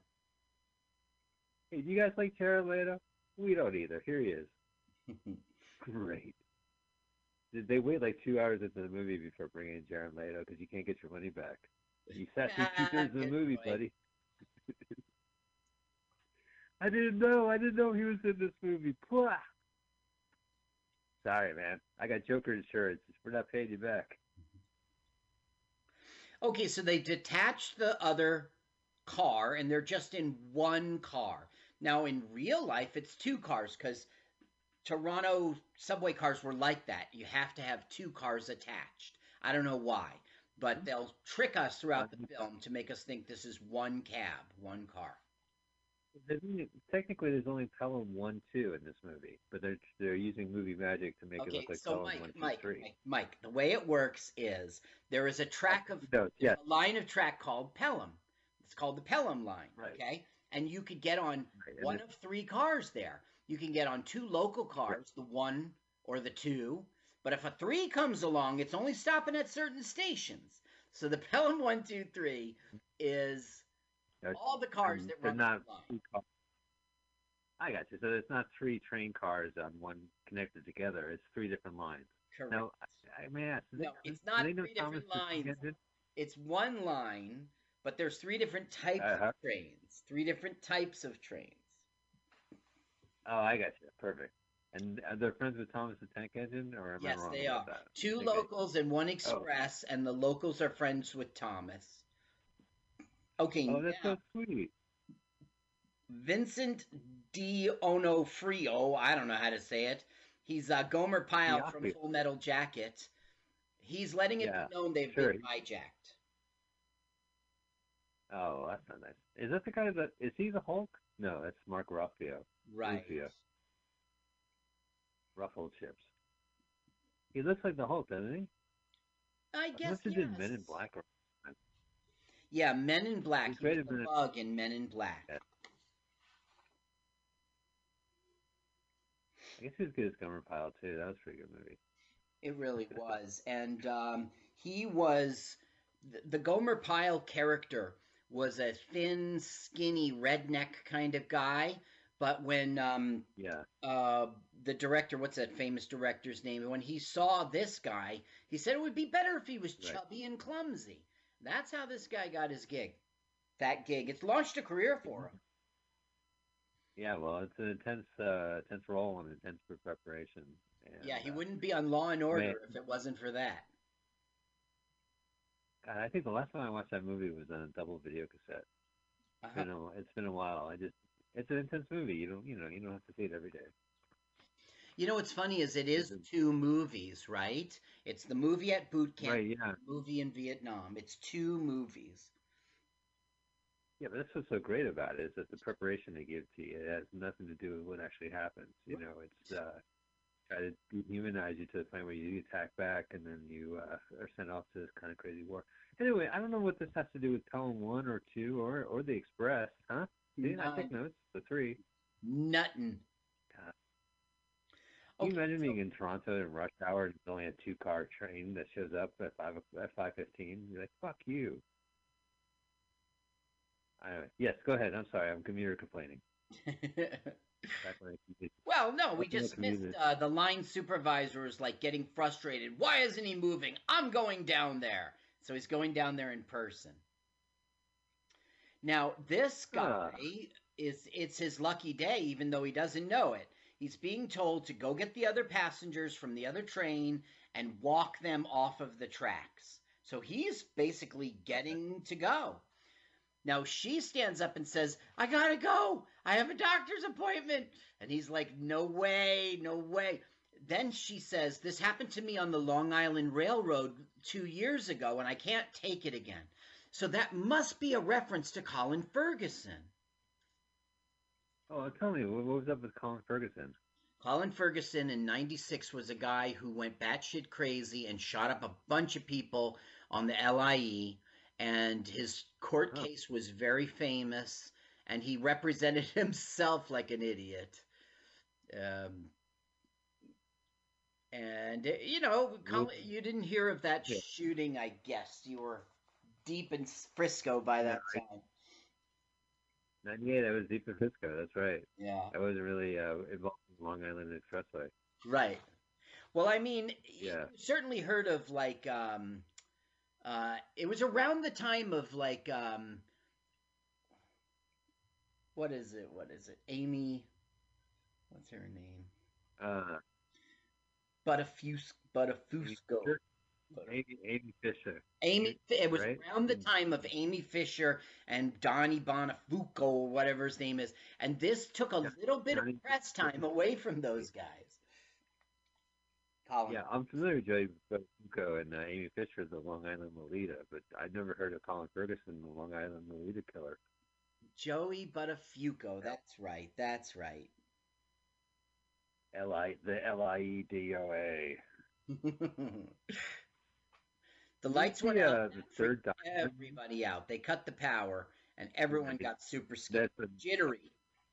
every, yeah. Have you ever been in a bar when it shuts down? People freak out. Yeah. I can't breathe. Yeah, I get it. We're underwater. Sucks. Now he's Mr. Blue, just like uh, Reservoir Dogs. They all have colors. So that we're looking right now Yeah, is Mr. Green, and he's setting up uh, motion detectors. Now, now Pelham 1974 also had the colors. That came before Reservoir Dogs.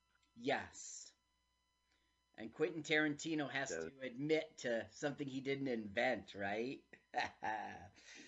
Yeah, well, it's all in the spirit of you know the cultural appropriation. No, not even that. It's re uh, they're uh, remixing. He's remixing existing uh, popular tropes. yes, I suppose so. Yeah, yeah. He's not ripping off wholesale. He's ripping off wholesale, but for a reason. Now this guy is your typical I'm a New York I'm the head of something in New York, so I'm all mad all the time. Good morning, Pelham. That's right. He's like, "What is this?" He's screaming, "Pelham, Pelham!" Answer me. Yeah, hi. Long time listener, first time caller. I love listening to Pelham One Two Three. This is Gomer Pyle. I'm here for the Holcock bitches. What do you mean, Mark Ruffalo? Here we go. Uh, Two here. Do you know that Kaz Holloway Hey, personally coming down there to fry your? We have taken your train. so he We have taken your train. Holy shit. what are you? This must be the taking of Pelham One Two Three. Yeah, I take that train every day to work. Which one? The first, the one or the two, or do you take the Three, the express? The express, three. The three, yeah. Uh, yeah. I like how there's no one really on the subway. What exactly do you mean? Yeah, they're always fucking packed. Are you the operator? Negative. Then who are you? Do I look like Lloyd Thomas? What? We are heavily armed. Heavily armed. We have hostages. Precisely Uh huh. what you say. Am I making And we're in a bad mood. And we have twenty dollars in our PayPal account. Things are gonna get fucked up.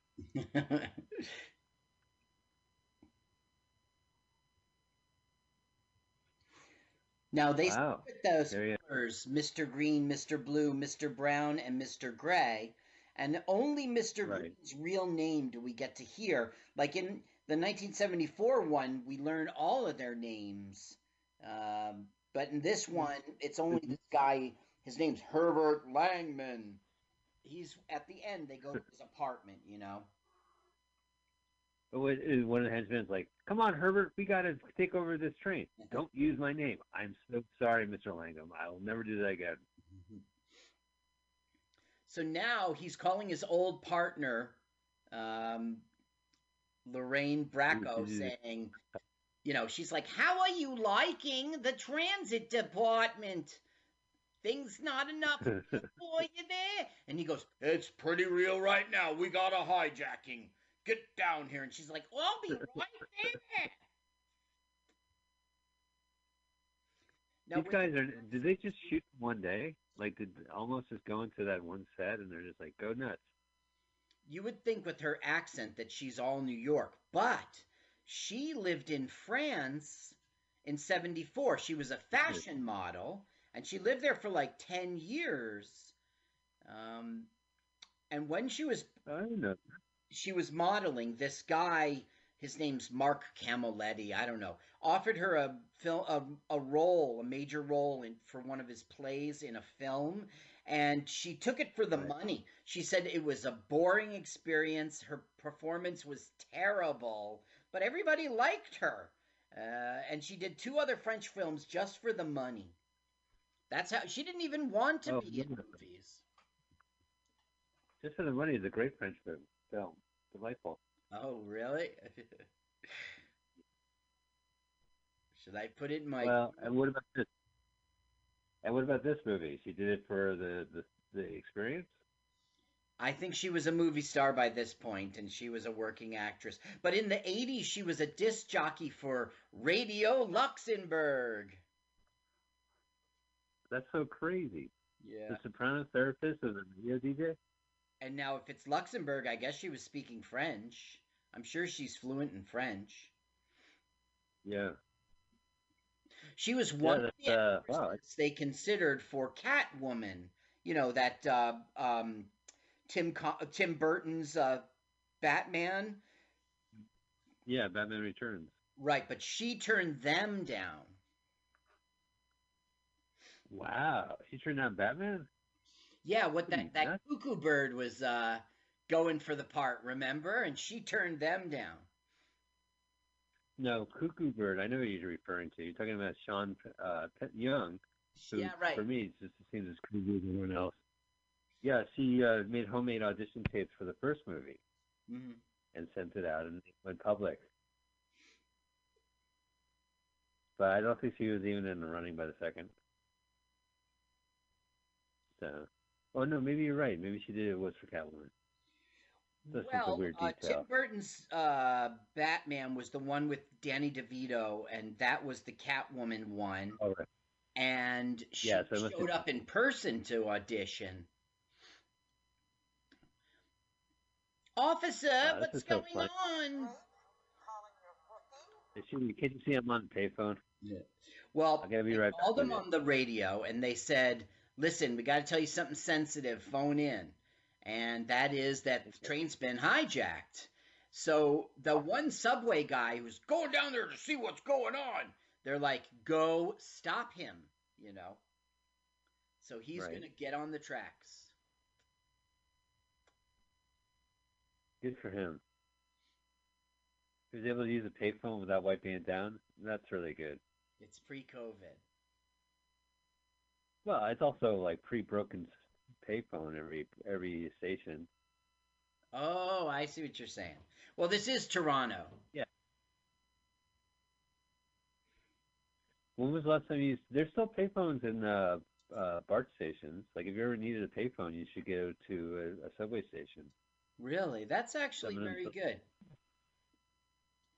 Yeah, you, I don't know, you know. I used to walk around with quarters in my pocket all the time for the phone. Now here's Michio Kaku. Fry you to a crisp. If the power was on, which it ain't. Okay, it's not Michio Kaku. Okay. Okay, now we have like fake analysis of uh, Mr. Blue's mentality. You know, he's a mastermind. He's got everything planned down to the second. It's really quite ridiculous. He uh, he's mellow. He's melancholic. He's uh, depressed. He uh, he has depression. He likes the ocean. You're just associating things with the word blue. No, no. He's a Smurf. Uh, he uh, is into Krishna. Uh, I'm gonna be late for my doctor's appointment. The the kid's got to go pee. It's unpredictable. Well, I'm just saying you're- that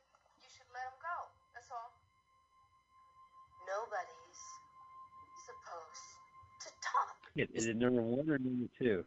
Mr. Brown is getting upset. Uh, maybe it isn't right now. Maybe I'm wrong. But when he does go, it's a number one. Okay. Well, I mean, you, how many times have you seen this movie? I've this is my only my third time. Uh, we uh, we kind of rushed Oh. to. Okay, Yeah, now we noticed it. have Mr. Gray, and Mr. Gray is the founding member of New Kids on the Block. Oh, that's Donnie W. Yeah. And that's Wahlburger. Yep. Man, I'd love. To. Have you ever watched that show, Wahlburgers? That's a great show. It's like the one and a half hour advertisement after another half hour advertisement. But Donnie gets involved, and Jenny McCarthy, his wife, comes up. They come up with a Jenny burger, and she doesn't like Jenny it. McCarthy is his wife. Oh my god. That's perfect for him. Hmm. And she's all over like Wal- Wahlburgers, you know, because they'll be like, Wahlburgers is their other brother who's a cook, and their mom, and they go into the franchise business, and so they have this one, you know, signature restaurant, and that's what the reality show is based on. And This is a real uh, they came up with the, yeah, it's not that interesting, but it is kind of interesting. You know, it's one of those kind of reality shows where you it doesn't really matter if you're watching it, but it's kind of it's all right. Well, my Look at him research showed him as being part of the Saw films. Um, he was Yes, in Band of it. Brothers. like deputy. Yeah. I think because it was uh Danny Glover in the first movie and then Wahlberg in the second movie, like playing a depressed cop trying to chase after Jigsaw. I, I have I never it too. seen a Saw film. I've never seen it. You ever see Saw? I never saw That's Saw. good. I've seen them all, and there's going to be another one, Spiral, with Chris Rock and Sam Jackson. hmm Samuel L. Jackson. Oh my God, those are some know, right? high-powered names for a Saw part. Blah blah. Shit movie, right? Wow. Well, that that horror sequel, I think they made like six Saws, and then there was Jigsaw, which is kind of a spin on it, where there's like a new uh, mastermind. I learned a lot from those movies. I always take notes. Like for example, if you wake up and your head's in the aquarium filled with uh, used hypodermic needles, best to swallow your tongue than to shave your to cut your arm off. It's just you know general common sense. Mm-hmm. Admit that you ran over this kid in the 1984 and then swallow some broken glass, and you you know you cathartically feel okay. You'll thank Jigsaw for it. So Mr. Blue tells Mr. Gray to leave the wo- woman alone, and he's like, "You didn't say the magic word. What's the magic word?" And he goes, "The magic word is money." And then Mr. Gray like snaps too. No, he's right. Well, in 1998, it would probably be heroin. Yeah, man. Toronto heroin in the late 90s. So you didn't see the like- Walter Matthau film. I did see the Walter Matthau film. Oh, you did? Everyone wears snazzy hats. Yeah. They're all schlumpy. He's schlumpy. He slumps around. I think they they smoke cigarettes in the nerve center. And uh, at the end, he walks by a guy on the platform, and the guy sneezes funny, and he says, "Bless you." And the guy says, "Oh, thank you." And he goes, "Wait a minute, I recognize that. Wait. I recognize that sneeze." No, in the end, that happens at the apartment. Yes, that's right. They're they're off station. They made it to their destination. What about the Denzel Washington one? Well, it's been a while since I've seen the. Well, it's been a while since I've seen the other one too. Yeah, I think it's the same thing at the end. Yeah, but okay, so you did see them both, right? Right. This is the only Pelham I haven't seen. I've seen Pelham one and I've seen Pelham one too. So Johnny, Tr- uh, uh, John Travolta in Denzel Washington's version is like a crazy, crazy, right? But in this film and the original, the guy's pretty, pretty cold, right? He's pretty, pretty to the point and calculated. I forgot Travolta's in that movie. God, it's so ridiculous. Okay, so now it's time to pee. So the boy goes to pee, and it's a number one pee. Oh, is this gonna be on which rail? Don't piss on the third rail. The power, Is that Act two? powers off, powers off. Boy. Oh, okay. Are they going to the restrooms in the subway station? But what we're going to get right, here is the transit worker. Uh, she starts to soft talk uh, Mr. Brown. She's like, looked at the necklace, Ah. which is an AK 47, and she's like, What does that make you tough? Are you bad? I used to be bad. I was so bad I lost my kid. Now I got a job. I got my son back. You could be on the good Yeah. too, girl. Yeah, but Mr. Brown's not taking it. yeah, Mr. Brown takes it. Mr. Brown tries to be tough. But uh you know, it's hard around Babs. She's very convincing. A lot of people say my AK-47 necklace is a conversation starter. Thank you. now, um, Uh. Mr. Brown was all over TV um, in the 90s, and it sort of seems like she's gone back to Canada now. But she was in um, Silver Surfer TV series, just one episode. She was in ER as a doctor. Uh, she was Huh. on the um, D- Total Recall 2070. Highlander. there was a silver. So she was on a TV version of Highlander. She was in a TV version of Total Recall. Silver Surfer. Yeah, Silver. Total Recall. Mm-hmm. And there's a 2019. Well, no, that's today. Um, right. She was in the Firm TV series for two episodes. That's nuts. Come up with your own stuff. Why don't you do something original, lady? She's taking whoever answers the phone, and I'm with her on this. So now she's like in uh, back in Canada with the family, but she's totally into Yeah. acting still. Uh huh. They're calling her up and like, "So you want to do Steel Magnolias?" Yeah, fuck yeah. It's call I've been waiting for all my life. Great.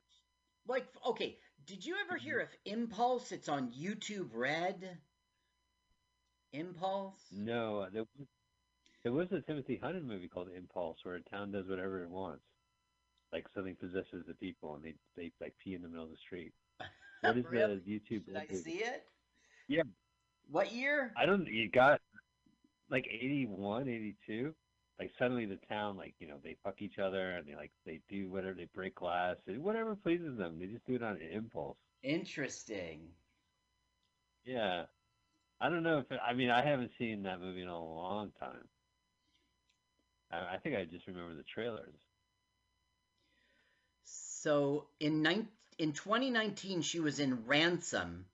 Um, Was a TV version of the movie? yeah, TV. I don't know, but it what it is a TV series. So like, she had a lot of gigs in the 90s, and then it's like it feels like time to raise children because she went away for about 15 years, uh, and then she had How, how, more work nowadays.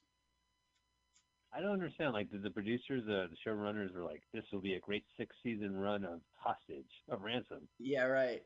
You They know, dra- still have the yeah, six seasons. Oh, welcome season two. They abduct another kid. Right. Like, oh, they're sending your child. We're sending them to college. For four years. Now he, Season five. Your kid graduated. now here comes the guy who was like, I'm gonna find out what's going on down there. Never mind, it took him all this time to finally walk down there. But uh, Donnie's gonna totally Yeah. shoot him.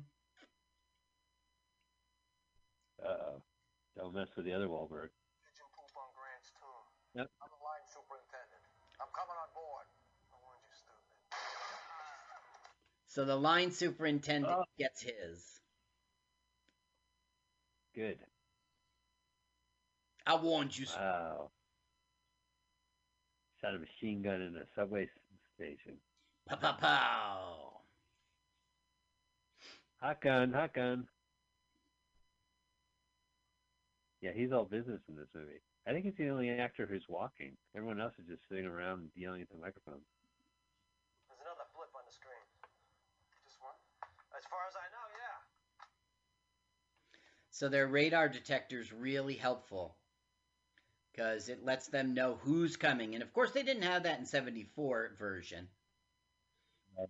No, yeah. And well, I don't in 2009 they had cell phones. 2009 version either. And did the 2009 version like everyone's like going on their cell phones and they're like, "What happened? We connected the disconnected the router or some shit like that." I don't remember. I Yeah. did see that film.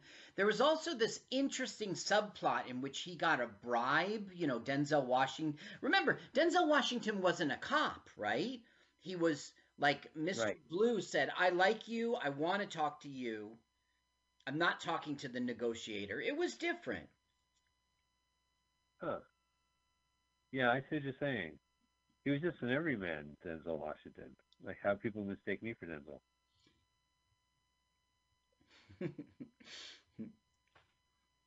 when when they always have like uh, an A-list celebrity playing like an average Joe who gets mixed up in something, I'm always like, yeah, the average Joe looks like fucking Denzel Washington. Right. Great job. Mr. Handsome.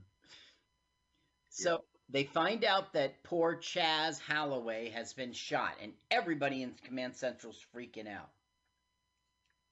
Oh, not he owed me money. I'm never gonna get that money back. Now we're getting more of Bab softening Mr. Brown. You think you Yeah. a badass girl?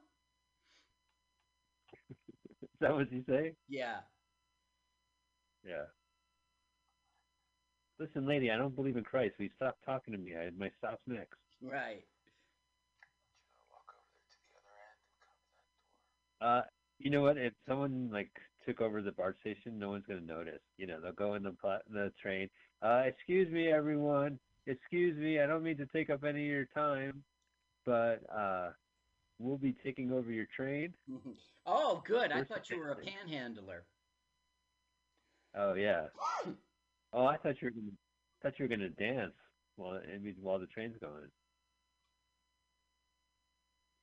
By the way, it was a 1993 Colin Ferguson shooting. Now, I know you don't know about that, but someone listening probably does. That was a big deal, that, uh, that incident. And they reference it in the in the '90s television straight to DVD version. Okay, so I missed it, but uh, Mr. Gre- uh, Mr. Bl- Green was just freaking out. Huh? So that leads them to say, This guy sounds like a disgruntled former worker. Can I have a list of all the people who got fired, you know? And they start to Right, right. break down um, who could it be. Now we learn something that's a plot point that's not going to lead to anywhere, anywhere, anywhere. There is an undercover cop on the subway. But she, I got to tell you, she does not do anything. In the way end, she has a role and she shoots somebody, but she's hardly a player. Now he's, oh wait, New York freak out. Uh, Here he goes.